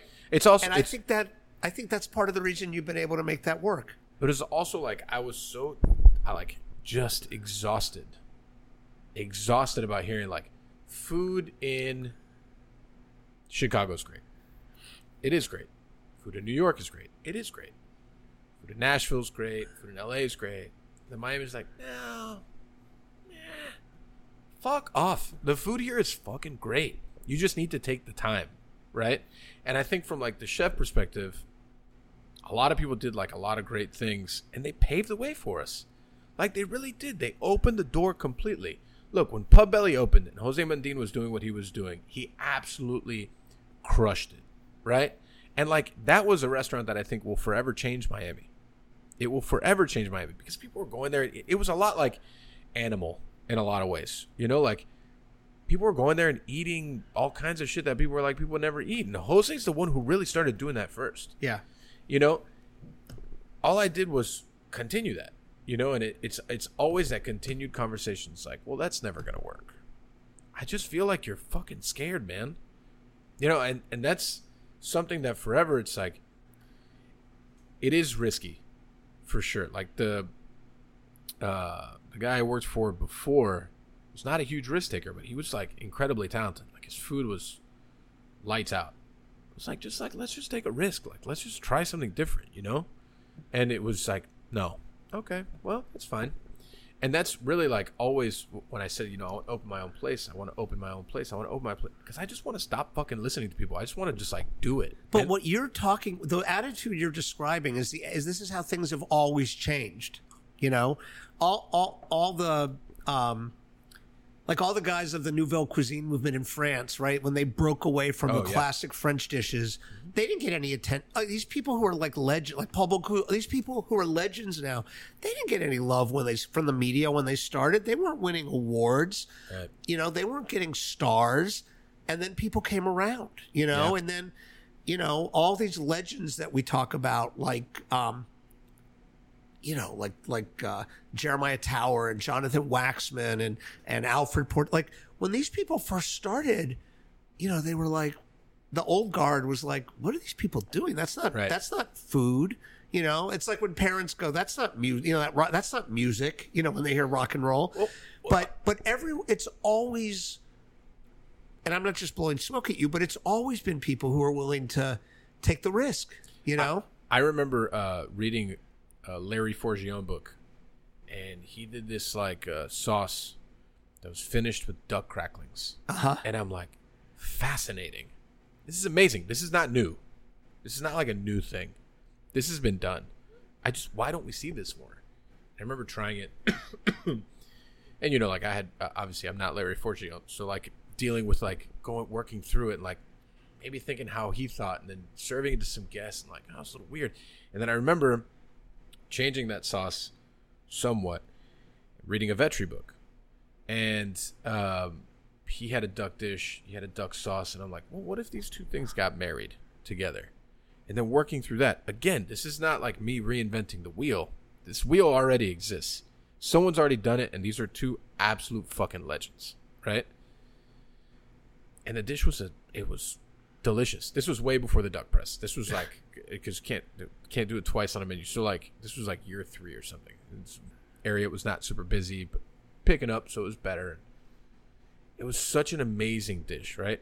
And it was like, um, and I remember talking to people about it, and they were just kind of like, I don't know, it sounds kind of weird. I'm like, yeah, but it's like it's been done already. Like these, obviously, these two fucking guys know what they're talking about, right? right. Like, So we just tried a little bit different. I remember serving it to be like, wow, this is amazing. That dish lived on the menu probably for like eight or nine months. But it's like stuff like that that gave me faith. I remember so the foie dish that it's been like our signature dish since the day that we opened. It was I remember reading an old Cuban cookbook and then reading one of Norman's books. And then it was like this there was a connection between both recipes. I'm like, oh, super interesting. And then I was like, you know, then that I remember I have a notebook that's old and I was like I remember reading it just recently like all my thoughts about this thing. I'm like, man, this is like really in depth for me. But I was like, this is pretty cool. So I was like reading all the thoughts through it and like how Norman thought about that dish and then like the classic Cuban dish and like how can these things get married together. And then it ended up being a dish that I presented to Norman when I worked for him. And I remember he looked at me and was like, man, this is delicious. But we already have a foie dish. And I'm like. That's fine. I respect that. So it, like it obviously never went on the menu, thankfully, because then I just put it on mine. And it was like I don't know, like I think food when you when you read a lot of like old school food writing, a lot of things have been done uh, uh, over and over and over again. You know, it's all about how you apply it to like your knowledge and like how you want your guest to dine. You know, and I wanted I wanted our guests to understand that like we're not scared to take a risk. I also want you to understand that I understand you. We're both from here, right? You know, like the ones that are from here, and like maybe not into like whatever, like you live in Kendall or you live in South Miami, and like you're, you know, progressive Cuban American food isn't really a thing that you even know what that means. It's cool. Let's talk about it. Let's work through it. And I, that was like, I think that's why like I look at Ariete like every time I walk into that space, it's like home for me because that's really where I understood what my mission was. And not everything has to be for everybody. No, You know? you, you don't have to be everything to everybody. You just have to be something to a small group of people. enough people to support you Right. know to keep you doing what you like to do you know there was a chef uh he's he's up in connecticut now but there was a guy named gabe mcmackin in new york uh probably a contemporary of yours i would guess uh he had a restaurant called the finch in brooklyn and he did very he had a michelin star and he did very um slightly avant-garde stuff you know delicious. And you know he said once in a while somebody would you know walk in and and and you know they probably wanted a burger or salad you know just Yeah. and he didn't do that. He didn't have the roast chicken you know he didn't have the the burger. He didn't have you know the garden salad you know and and he you know and he and we were talking and and he, and one of us said to the other they came to the wrong place Right. you know they came to the wrong place A hundred percent. Eh, that's okay Uh, It's um, man, the amount of times that people be like, you know, the guest would like to do, and you know, man, I remember the days that I would be like working saute like in the because Ariete it's completely open. You know, like you could see all of my facial expressions and pretty much hear everything I say. Yeah, the guest wants to do no, can't do that. This is the wrong place. The menu is online. Yeah, hundred percent. We also have an Instagram. You can see all the things that we're doing. Like, this isn't like just have it your way. We had a we had and have a mission. You know, like if you're a dentist, I don't go in there and, and tell you how to do your job. It's just like it. The reality is, I wanted that restaurant to mean more. You know, I wanted it to mean more to the community. And I, man, certain days that I think about that it just make me like, man, this has been a fucking wild ride. Uh, when we won the star, uh, whatever, two years ago, I remember like I just getting up and going for a jog, just jogging around, or I going to Tropical Park. I used to do the stands, jog around, whatever. And people stop me like, "Hey, man, we're so proud of you. Like, who the fuck are you? I don't even know who you are." and it's like, man, thank you so much for doing what you're doing. Like, it just blew me away because like a lot of times when you're working and you're on the grind, you don't really realize that there's people watching and listening. oh yeah And uh, because you know we we do our podcast, and it's like people are like, "Hey, you remember when you said that?" I'm like, "Absolutely not. I don't remember that I said that." I I just quoted you, by the way. And I don't know if you heard it. I, No. I was interviewing Mark Vetri. I'm sorry, I interrupted you, but That's I quote okay. I quoted you. Oh yeah, Yeah, I just like the when people do stuff and like they're listening and they're watching and like when people, you know, this space that we're sitting in, this does the highest volume in the whole company. Like I do 600 people on a Sunday, and it's like the amount of people are like, man, I love Chug's, and I'm like, that's crazy. It started as a pop up while I was in New York, eating at Frankel's, right? Frankel's, it's a deli. Um, Where? and I don't remember. I'm really bad with That's okay. directions in New York. New York, everything is That's okay. everything is a subway away apparently. Um, but just like, and then I get a call like, "Hey, you want to do this pop up?" And then now it's like, people come here. I've seen kids grow up like from like one year old to now they're like four. You know, so wait, what did you quote me with Vetri? What happened there? Uh, well, I don't want to get us in trouble, but No, it okay. was it was first of all. I have if you go listen to it, I'm going to apologize for some. Sometimes I randomly have trouble calling up names of people, movies, what. So I had seen a clip on your Instagram. I think maybe I, can't remember, but it was, we were talking about the whole idea of, of how you can no longer have um, an unpaid stage, Oh, right? right, right. And you had I forget who you were interviewing, Uh-huh. but you made the point that um, you were like, look, you can go and I'm paraphrasing, but Sure. uh, you know, you could go to cooking school Yeah, yeah. and shell out tens of thousands of dollars Correct. to learn. Yep. Okay. Or you can go get a job in a kitchen. Mm-hmm. Someone takes you under their wing. Right. They teach you the craft. They invest in you. Mm-hmm. Okay. Up until X number of years ago, you you may not you don't get paid for that, but you're not shelling out tens of thousands of dollars on cooking school, right? And I found that to be an extremely compelling argument. No one has yet been able to tell me how that's incorrect. And I said that to Mark. I said, "What's the difference?" And he goes, "There's no difference." Right. You know, and because he was talking about how he came up, and then we said, you know, he can't do this anymore. Right. And then I said, I fr- I think I probably said like, I I don't know, you know, I know that's what everyone's supposed to say now, Right. but I don't think I really have a problem with it. Like, I mean, I don't know. When I look at, I mean- so you have to live the majority of your life in debt for something you're probably not going to end up doing. or won't be lucrative unless you're in the very, very, very, very top. Right. Yeah. I'd I'd prefer to go get a job making ten bucks an hour, learning how to do things the right way from a young age. But again, that's just me. And, and Yeah, like it's just an opinion. it's an opinion. And you know everyone's like they poo poo that all day and like it's so abusive. And i'm like what's abusive is how the system has trained us to go to college and then live our lives with debt for a long time especially in the cooking world. Like in the in the cooking world i mean i remember because i went to a small program. Thankfully i didn't go to like years of culinary school but it's like hey you're gonna leave here. You're gonna be a sous chef. You're gonna make 65 grand a year. Really? You don't even know how to butcher a chicken kid what do you mean Right. I'm not gonna pay you. What do you mean? I don't understand. Like, okay, can you break down the fish? No. So explain to me how you deserve this job. Now, I will tell you, I know people who went to cooking, I, who who thought that was for them. It was the perfect way to start. Right? That's fine. Not everyone can afford it. Not everybody wants the debt if they can't afford it.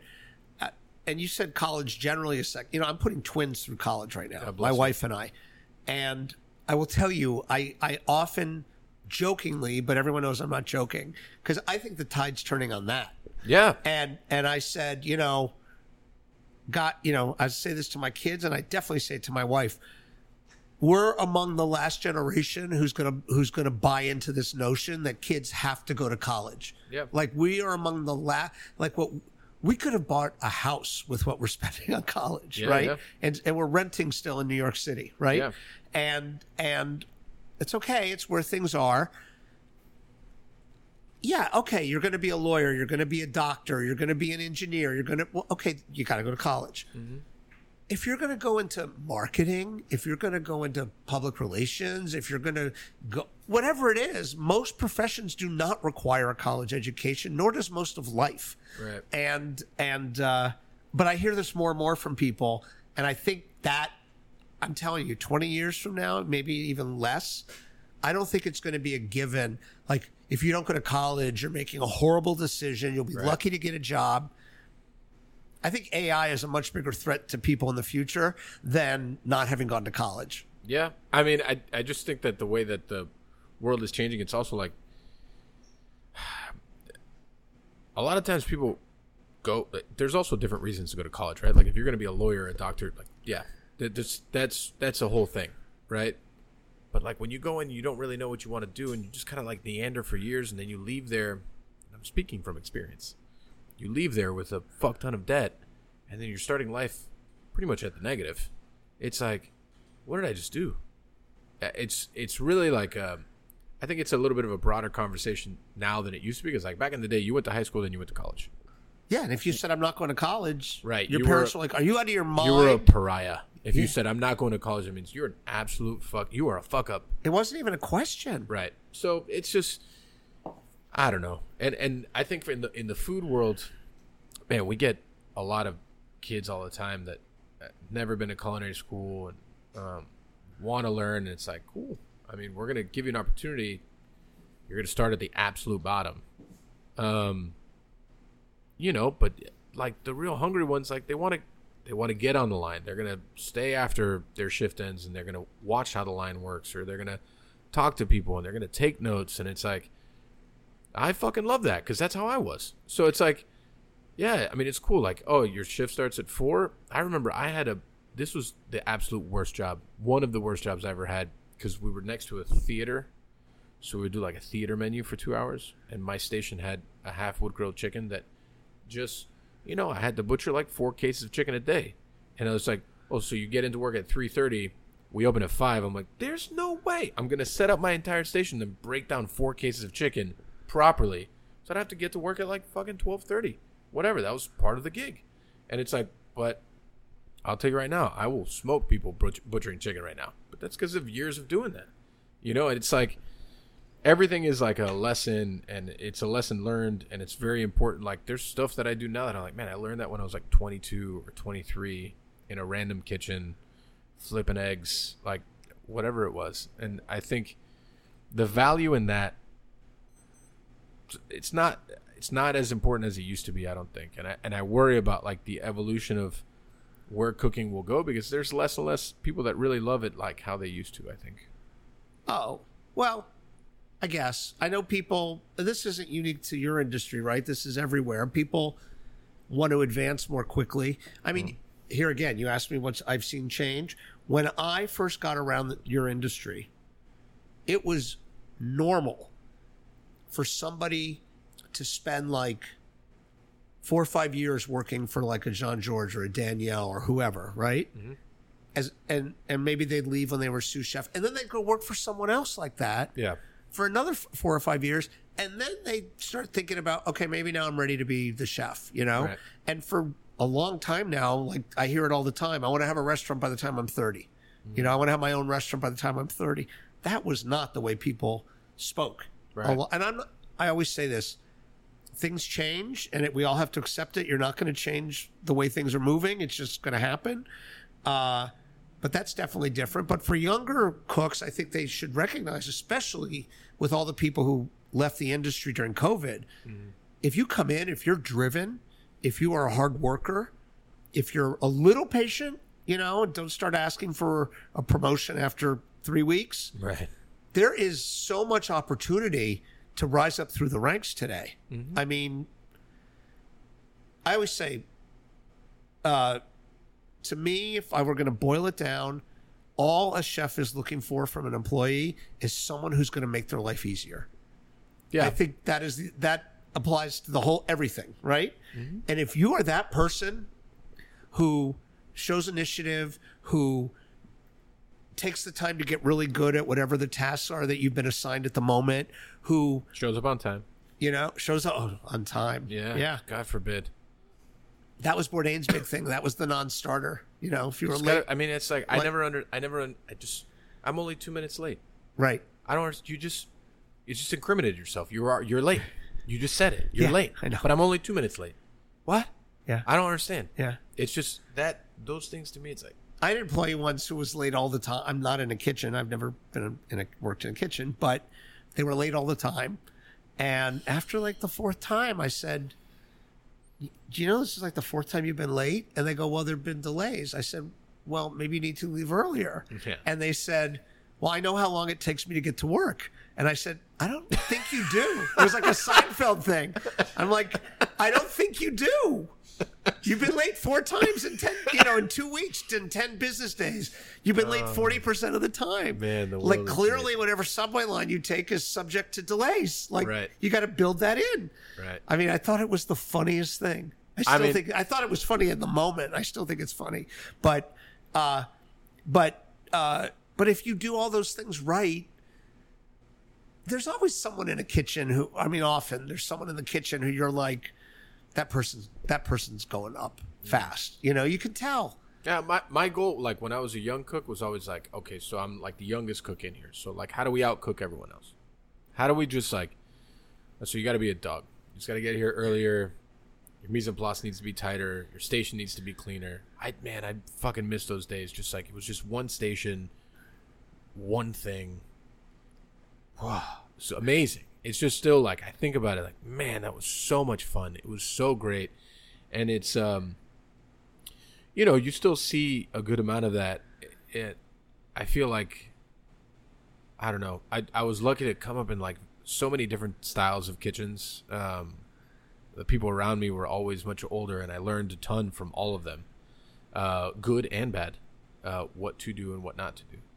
Um, but it was like, it's just that thing of like running your own station. It's just, and then, you know, the team thing. It's just amazing. Yeah. It's amazing. Yeah. So let me uh, like I have to say like what do you think has been the conversation with chefs over the last 25 years the one that sticks out the most? Maybe the one that like you actually I mean like an interview I've done? Yeah. Uh, I'm sorry, the one that I've I interrupt, the one that I've actually. You said what's been the one that stands out Like the the most? one that- the one that that, just- you actually. Uh, like the one that has like hit you the most. Like maybe um I don't know that had like a I don't know, maybe an effect on you, maybe something that stays with you for a long that stayed with you for a long time. Personally, Yeah? uh, I mean a cup, a couple come to mind if that's okay. One is uh,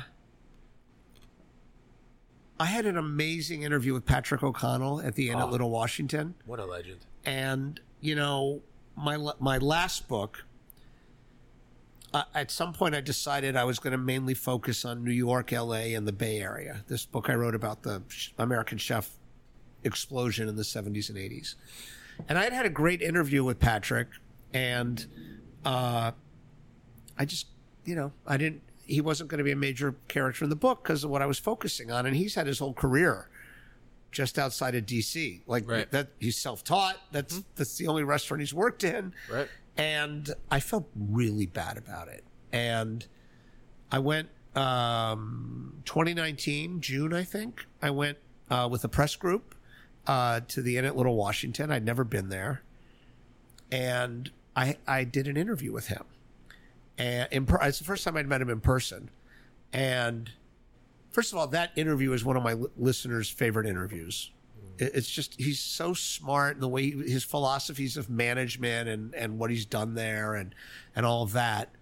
But at the end of the interview, I apologized to him, and he could not have been more gracious. He was so perfect because I, I told him what I, you know, I said, we had this phone interview. He goes, I remember. And I said, I did the book. And I didn't really have anywhere to put you. And I said, that's the one thing I regret. I said, uh, I said, I wish, I said, I wish I could have done better by you. And he goes, oh, he goes, he goes, he really sounded like he felt for me. And he goes, well, we're here now. and it was so perfect. It was so perfect. And I've, you know, I'm in touch with him and, um, that was great. Uh, uh, oh, I'll tell you a moment. This is a great moment. And I didn't realize how great it was till I listened back to it. There's a Danish chef named Bo Bech. I don't know how many listeners will know who he is, but I have his book. important guy, very talented. Uh, and I've interviewed him a couple of times. And one time, uh, we interviewed at the Philly Chef Conference in the lobby of the hotel we were in. It was maybe that was the second time. So I already done the big biographical interview. And Bo sounds very intense you know, he has a very deep voice, and he, you know, and actually, the first time I had him on, I got I got emails after from people going like, "Is that guy a jerk?" Or I'm like, "No, he's the best." But they didn't have the benefit of sitting with him in a room, Right. and his voice he sounds a little severe, you know, because he's Danish. I mean, there's nothing.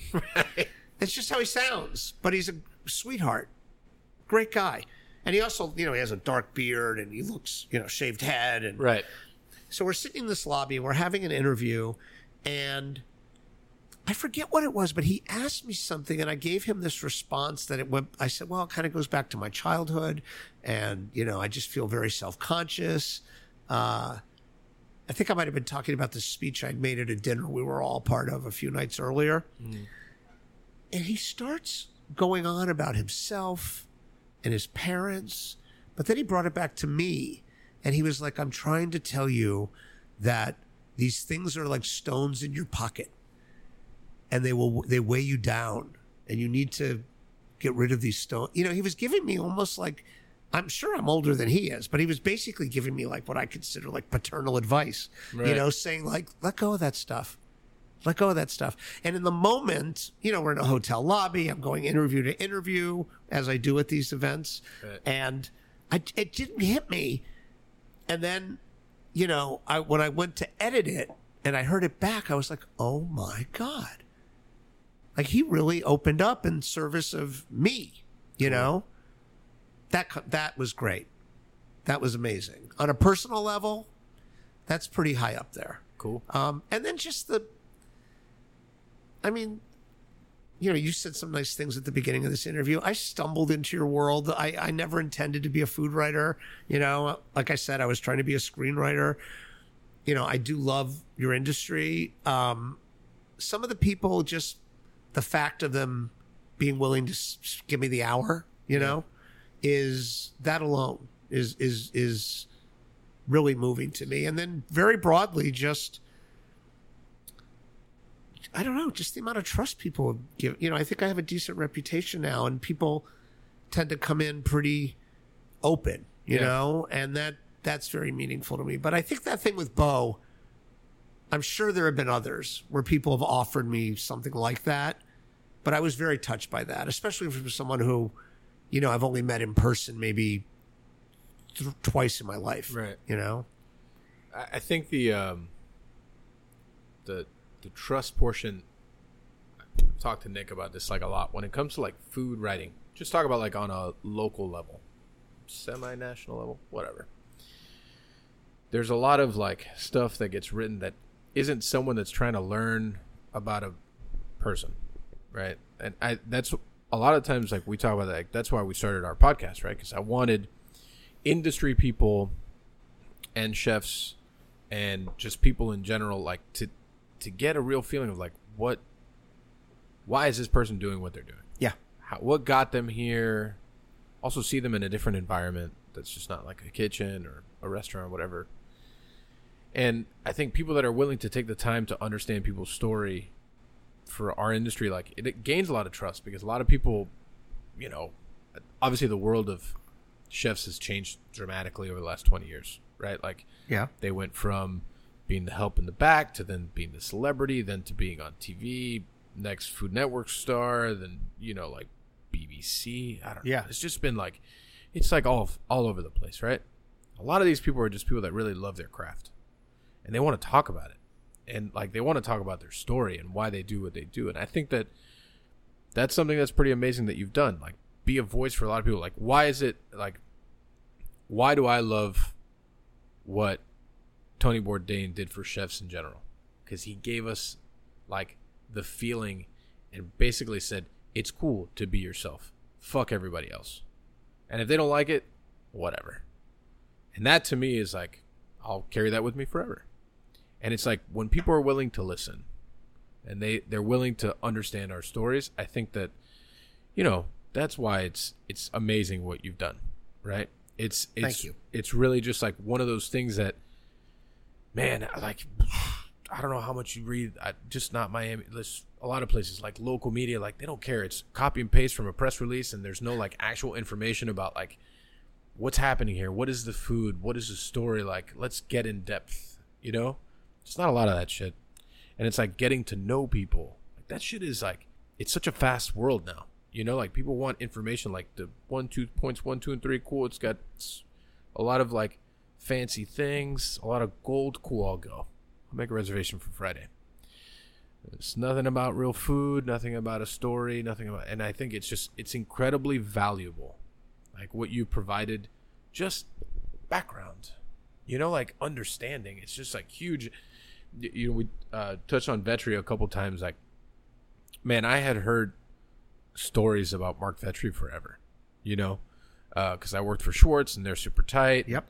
Um, I've just like admired his food from afar for such a long time that I had the opportunity to go and so like I knew his story, you know, and I had read a lot of his stuff and a lot of his work. I took the time, whatever, and I remember when I went there because I knew him, his story and his food so well, and then I ate there.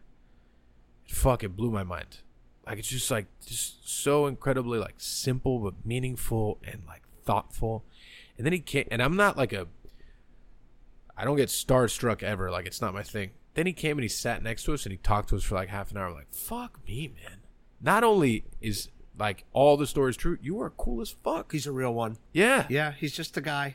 But it's like it- Yeah. it's just like when you add context to people's stories, you know, like it just I think it makes food and restaurants so much more meaningful. It's not just I'm trying to go somewhere to eat something.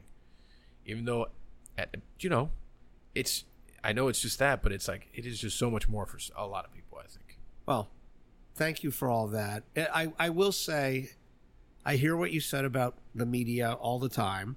Hmm. Um, you know, these people who have jobs with websites or Yeah, yeah. it's it's not really their fault. You know, they're under a lot of pressure A to, thousand percent, I to, get it. to turn in stuff quickly. To also be, you know, you were talking about, about all the hats a chef has to wear. It's.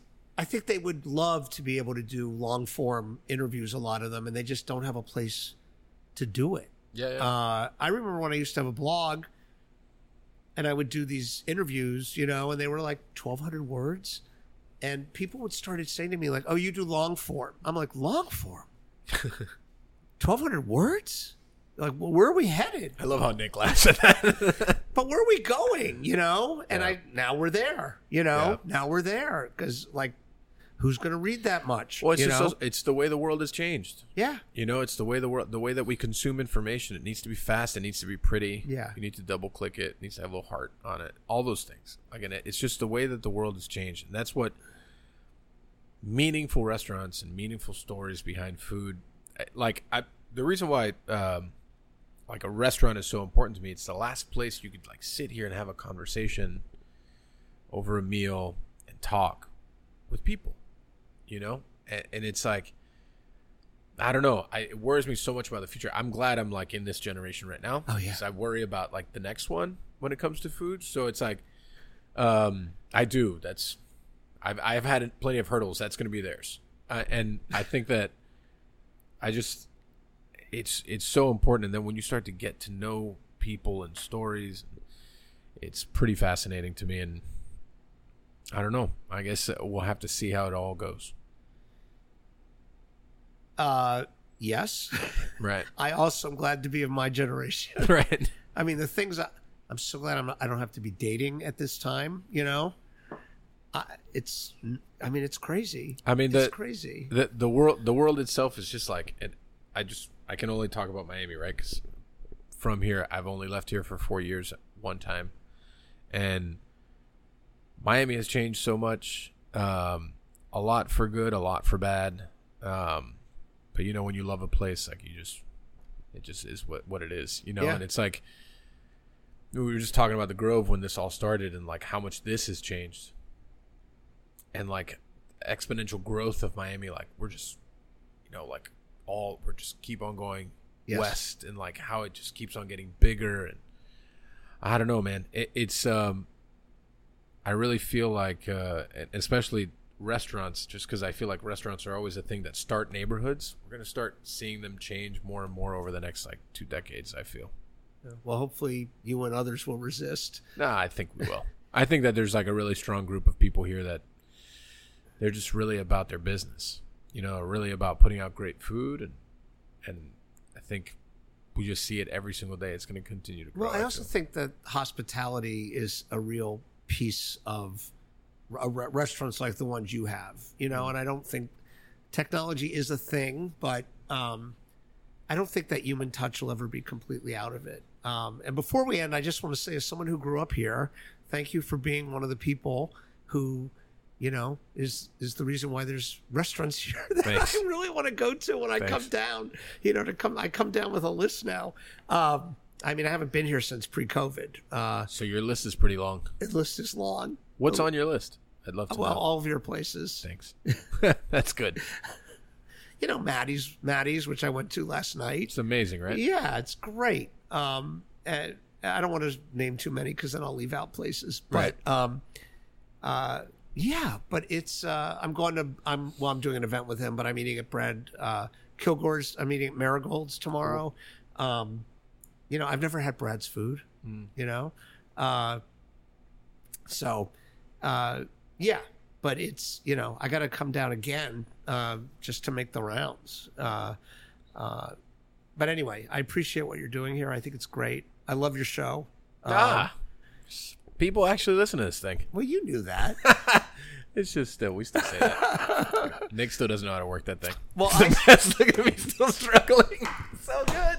I mean, I'm I'm I'm almost 300 episodes into my show, Wow. and like I'm still startled when somebody tells me, you know, uh, they and I'm especially startled when it's um, I'm I'm I'm kind of used to line cooks now because I think they learn a lot. Yeah, yeah, for you sure. know uh, but every once in a while someone i really admire will uh, tell me they're a listener and i'm like really Yeah. you know and i'm like you would think i'm in my first job you Yeah, know or it's never written a book you know like it blows my mind Blows my mind too. or sometimes i'll get recognized i get recognized more often by voice Oh yeah.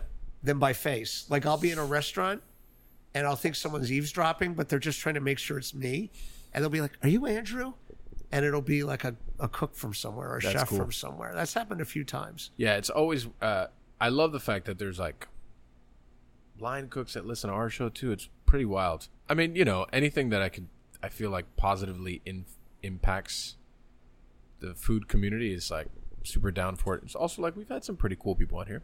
Oh god There it is. Yeah, you figured it out. That's good. what does that mean is that is that uh, is that quitting time No, no, that was the the the effect that I was looking for earlier when Oh. Mike It was took him making fun 20 of me minutes to for- figure it out. Yeah, got it Well, I think we could start to wind down a bit. Yeah. I think so. Um, Nick is back. Look, Nick is back. Nick is back. Uh, apologies for me. I don't know if you caught me cracking up. Uh, COO Brittany Rothwell was making obscene gestures at the front door through the was she? glass. Yeah, Oh, yeah. that's nice. We're such a loving group here at Ariete Hospitality. It's the best. Um, so I don't know. Uh, for purposes of you using the recording, you're good with cutting it off here, and then you do Oh, a- yeah. some kind of outro. absolutely Great. So, uh, what we would normally do, which you might already know from listening to the thing, is we end on first our parting recommendations. So, you'll recommend anything at all that you want, as long as it's not yours, and then we'll shift into shameless plugs where you tell people where to find all of your stuff, uh, where to follow you, and all that. So, we'll let you go first, unless you want to give us. Um, have us give you a little bit of time to think about what you're recommending, but you might already have some stuff in the pocket. no i'm good All right, yeah. So by all means, parting recommendations. My parting recommendations are um, Athletic Brewing non-alcoholic beer. Oh, nice. My wife, uh, not entirely, but recently uh, backed off of alcohol significantly, Amazing. and uh, you know, like Samuel Jackson says in Pulp Fiction, my girlfriend's a vegetarian, which pretty much makes me a vegetarian. So my wife's my wife's cut down on alcohol, which means I've cut down on. You know, I I don't open bottles of wine at home anymore. Right. I'm always on the lookout for non-alcoholic beer that's really good. Um, and Athletic Brewing, every one of their different, every one of the uh, beers in their in their line, uh, I really like. We've talked about it on the show, but since I'm here in Miami, I will say I was very impressed by the team at Maddie's restaurant Great. last night. I mean, having grown up here, the level of finesse on the food, the the, the level of service, uh, the decor, everything, every detail, you know, and even 15, 20 years ago, chef friends I had down here, they could find cooks Yeah. it was the dining room team they had problems with. Oh yeah, yeah. I, that, I think. Uh, sorry to cut you off, but I do think that the hospitality portion of Miami has vastly improved. Like the front of the house side, it's a different culture and understanding. And I know he referred to Brittany, but like Brittany's from Philly, what she brought to the table for us was an absolute game changer. Because I don't, I, like I didn't know chef, so it's like it was uh, it was pretty amazing. The last thing I'm going to recommend, uh, you know, there is a feeling out there amongst the industry that the TV show The Bear is the most accurate depiction of a restaurant ever put on TV or film. Is, do people not say that around here? I mean, you know, I've, I've only watched the first season. I've heard, I've heard it said though. Yeah, no, A lot I of mean, I people say agree. that. I would agree. Okay. There is a little known, largely forgotten movie. I think it's about 20 years old called Dinner Rush. For the longest time, you could not watch it. There had to be like a rights issue. Uh, it was on, on none of the streamers. Uh, periodically, it would show up on YouTube in its entirety until somebody made them take it down, you know, for copyright infringement. I think it's on Amazon Prime now, but you can watch it now. I love that. It is a movie uh, starring Danny Aiello. Uh, John Corbett has a small part. Uh, Sandra Bernhard has a small part. Uh, oh, for people who like Breaking Bad and Better Call Saul, Mark the the recently deceased Mark Menendez, who played Hector Salamanca, Oh wow. plays a very annoying art art dealer in it. But it takes place on one night in a restaurant in Lower Manhattan, and it was directed by a guy named Bob Giraldi, who was a very successful commercial director. He also directed music videos, including the Michael Jackson "Beat It" video. Well, that's a big one. But Giraldi owned a, uh, I can't even remember the name of it. He owned a restaurant in Tribeca. Uh, and he filmed that movie in his own restaurant. And it's a generational story Italian American father who runs a very traditional restaurant, and his son who's being groomed to take over, who runs the kitchen, who's trying to go be more modern and, Yeah. and take Italian food in a new direction Push it. and I have never seen a movie that so feels mm. like what a kitchen felt like, what the food looked like, what the dining room feels like. At least at that time, this is the early 2000s, it is pitch perfect. And I'm t- anyone out there who is in the industry, anyone out there who loves restaurants, I'm telling you, Dinner Rush, find it. You'll really enjoy it. It's also a good movie. On top mm. of all that, I think a lot of the restaurant stuff that's been made fails because they just, you know, a lot of those movies and shows were just like chefs are wild. You know, like there's Yeah. no story, mm-hmm. right? The movie has a very defined plot. It's a one night movie, which I, I love movies that take place in one day or one night. Right. I think that's cool. Mm-hmm. It's almost in real time and uh, I highly recommend it. I think your listeners, I think anyone who listens to you will love that movie. Well, I'm pumped. To Dinner watch that. Rush. Yeah. My Yeah. parting recommendations. Uh, not as cool as his. Um, so I watched the movie The Reptile. Right, that's what it's called. I think it's called just Reptile. Reptile? Yeah. Super entertaining. Uh, I was shocked that that was actually pretty good. Um, man, I haven't really eaten anywhere at all whatsoever. I did just have a really nice meal at Fiola. Uh, a couple really good pastas. That was really nice. Chef- Chef Chef Danny's crushing it. That's the same Fiola as DC. Yes. I've been to the DC one. Those guys are great. Yeah. Yeah, I like those restaurants. Chef. Fabio Trabocchi. Yes. I'm probably destroying his name, but that's I think how you you should say it. Um, man, think that's pretty much it, man. Like, um, yeah, I'm gonna end there. I think that's all I got. Cool. So uh, I'm gonna recommend. We've we've referenced Brian Jordan Alvarez before on this podcast. Oh yeah. um, this guy. So Brian, actually, I I'm dying to get him on. I think he would make a hysterical guest for you. Oh, man. So Brian Jordan Alvarez is a an actor, and I guess like sort of turned Instagram comedian, but just to kind of fill you in a little bit. So he actually was just put or will be on Time Magazine's list of like the 100 most influential or something like that coming up uh, for his Instagram stories, which are all with uh, those like funky filters that, you know, do weird stuff to your face. but what he's done is he's attached a different character to each one of these filters. One of them is like a maniacal chef who's opening a thousand restaurants. Um, but And this is a recurring thing. yeah, there's that like this, character is recurring. There's this crazy like s- like arc to all of the characters. It's wild. Like I could if somebody told me they were just putting them all in a row at a movie theater, I would pay money to go and sit and watch for hours.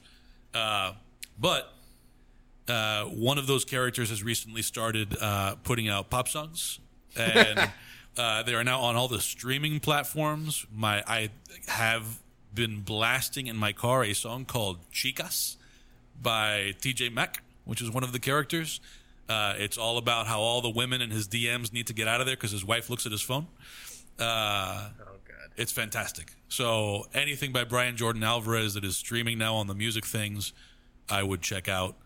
Um, and if you were a fan of um, uh, The Boy, which uh, Danny Surfer recommended here, and we've talked about a few times, there's um, a spin off called. Uh, Oh God! Now I'm blanking on what it's called. It's an Amazon thing. It's a spin-off It's like Gen uh, V or something. something. Yeah, Gen V maybe, uh, and it's about like it's not quite as good, but it's fun if you enjoyed the boys. It's a nice like hold you over while you wait for the boys to come back.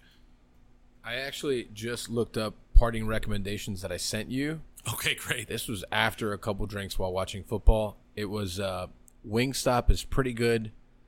Lemon pepper chicken tenders. You did do that. Shout out to Rick Ross. Yeah, lemon uh, lemon pepper chicken tenders and the Cajun chicken sandwich. Solid. Man, I, I ordered one of those chicken sandwiches. I thought it was awful. but I, it wasn't that one. It was a different one.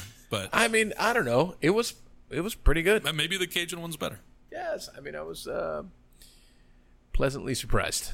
Great. Yeah. Uh, all right, shameless plugs. Andrew, please shamelessly plug all your stuff. uh, I mean, I'll keep it brief. My my big shameless plug because it's just out is my new book, The Dish: The Lives and Labor Behind One Plate of Food. Amazing.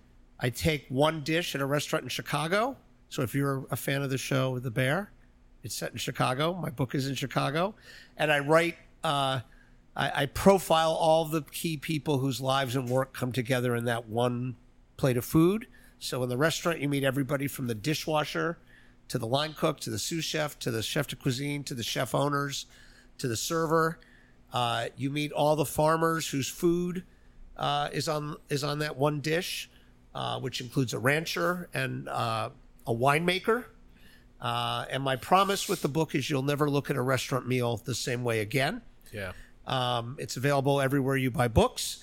And the only other thing, oh, well, you already plugged my podcast. If you want to follow me, I'm on Instagram, Toqueland Andrew, T O Q U E L A N D, Andrew. And Toque, spelled that way, refers to the old fashioned tall, white, mm-hmm. cylindrical chef hats, Yep. not to the other kind of toque, although I have Those- no problem with that, Yeah. to, to say the least. to say the least. That's fine. Mike, shameless plugs. Go for it. All the things. I still got to recommend all my shit. I mean, we've, we've done this 80 times already. all the the things, all the the things. Ariete Nave, Scapegoat and the Taurus, list Chug's and the Gibson, Wow. all the things. Yeah, all the things. We definitely don't have enough money all to the fix things. it around. Big apparel, Scoops and Lorel, Miami against the world, all the things, All the things. Insert song. all the the things, All the things. all the the things. Shameless plugs for Pan Con Podcast. We're Pan Con Podcast on all of the social media things. Give us all your money at patreon.com slash dademag.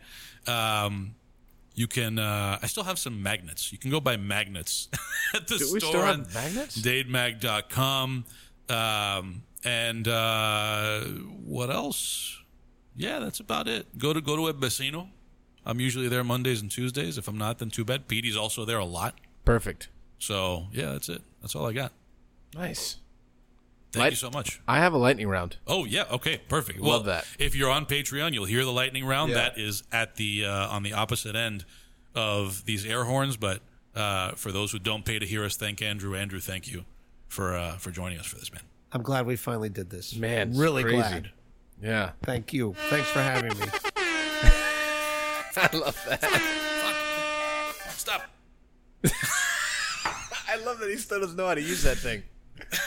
We've had that for like a year already. Actually, you know what? We I, I do need to put uh, our theme music, so we'll be, it'll be on the other side of this theme. All Music. right, bye. Yeah. Yeah, see you later. See you later, everybody. It's fine.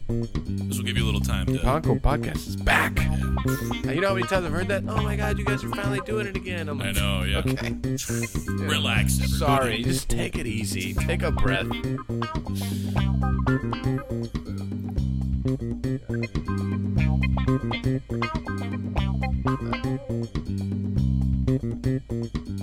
Perfect.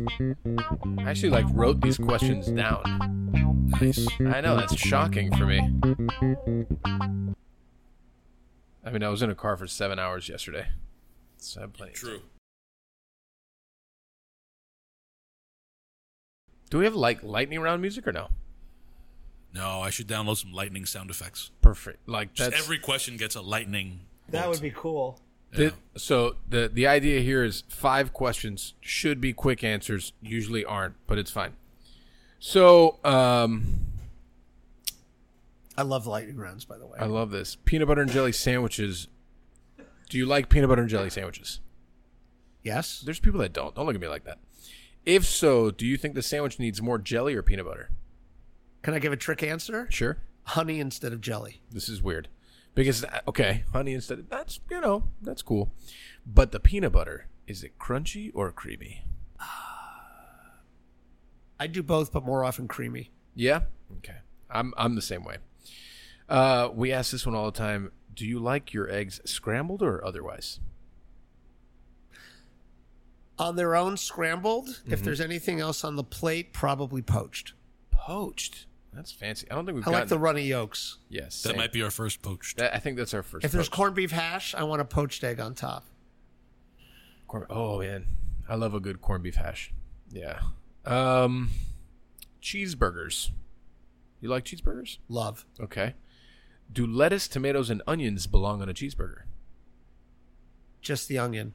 Just the onion. I could see that. That definitely. So lettuce and tomatoes, no place. I don't disrespect you if you think they do, but um, uh, I think uh, you experience the cheese and the burger better with just onion. Yeah. I mean, the tomato it just disappears anyways. It just goes straight out of the burger. But also, it makes it too makes it too messy. That's what I'm saying. I mean, Yeah. you, you take one bite. Yeah. Lettuce goes sideways. Then it's Yeah. on the plate, and then it's like you're having a salad with no salt. Um, pancakes, waffles, or French toast. French it can't be. It can't French be like. toast. Oh yeah. Wow. I just feel like people fuck French toast up so much. Well, Yeah, I mean, I I'm get it. assuming. I'm talking to you. I'm assuming it's really it's going to be good. Well, yeah, that's true. I mean, I think our Also, French toast aren't pancakes and waffles the same thing? Just like in a different through a different process. Yeah, I mean th- that's absolutely 100% correct. But for some reason, I ask a lot of people like, "Yeah, waffles are way better than pancakes," and I'm like, "I don't. Okay, whatever, it's fine." they're more fun to make. So when you make a sandwich, do you cut it in half or on a slant? Oh, diagonal. Why? I just think it looks cooler. it looks cooler. I love that. Okay, this is a sixth question, and this is also like layered. Tacos. Do you like corn or flour tortilla? Oh, corn. corn. Okay. I'm just saying it's like, you know, corn like there's different types of corn tortillas. Like when it's really really good, it's amazing. Again, I'm trusting you. No, I know. To I know. have- I'm not uh, making it though. I'm just saying in general like Well, when you in go out into world, the world I'm Okay, got it. assuming in your universe, I'm assuming it's going to be good. Right. Uh burritos. Wet or dry? What you mean? Just the f- you know Like a wet you like a wet burrito? You know like when they get the burrito they and then they all the sauce on top with the cheese? Oh, on top. I thought you meant like uh, No, the- no, no, the like on filling. top, like the whole thing you got to eat it with a fork and knife. again either, but uh, the more stuff, the merrier. You know, Yeah. Ta- Oh. ta- I'm a Taco Town. Yeah. I have a Taco Town point of view for anyone who's ever seen that SNL video. No, I haven't. You haven't seen Taco Town? No. Taco Town's very good. It's a classic. We're gonna watch it as soon as we're off the air. Do you enjoy a breakfast burrito? Absolutely. I used to work in the film industry, and that was my favorite thing to get from the catering truck at six in the morning. And I also used to smoke at that time. Yeah, so that's and the a cigarette after a coffee and a br- and a breakfast burrito was. Don't smoke, kids. Yeah, it's but a- terrible for a cigarette at, six And in the coffee, morning in Los, yeah. on a Los Angeles uh, parking lot after you've set up for the day. Heaven. This has been our most successful lightning round of all time. For real? Yeah. What a, what a pro Andrew is. Yeah. How hard could it be? Well, you know, like usually I'm super unprepared. So I'm just Not because of the, not because not of because of you at all, not because of the guest either. It's always like because you were in a car for seven hours. I hours. thought I was. time I to- thought I was mildly combative. No, no, I, no. I've had way more. You need to meet Chris Huseby after like five drinks. That was croissant or bagel. He was calling me There's footage. all kinds of There's yeah. footage. He was calling me all kinds of names. Wow. He called me. What did he call me? I don't remember. Yeah, Called your me- position was ridiculous too. Though. huh? You what you were arguing was absurd. No. Why? We don't need to get into it. Oh, I'm not doing this again. Not doing it. Thanks so much for your dollar. Really appreciate it. You know, ads at Dade Mag too. That's great. That's right. Yeah, just give us all your money. It's great. announcements and things coming up soon, so keep an eye out for those things. We're doing things soon. I mean, we need to. Okay. That's good. Oh, That's great, man. Love Thank that. you very much. Thank you. That was super fun. Thank you, Oh, here, really quick. Música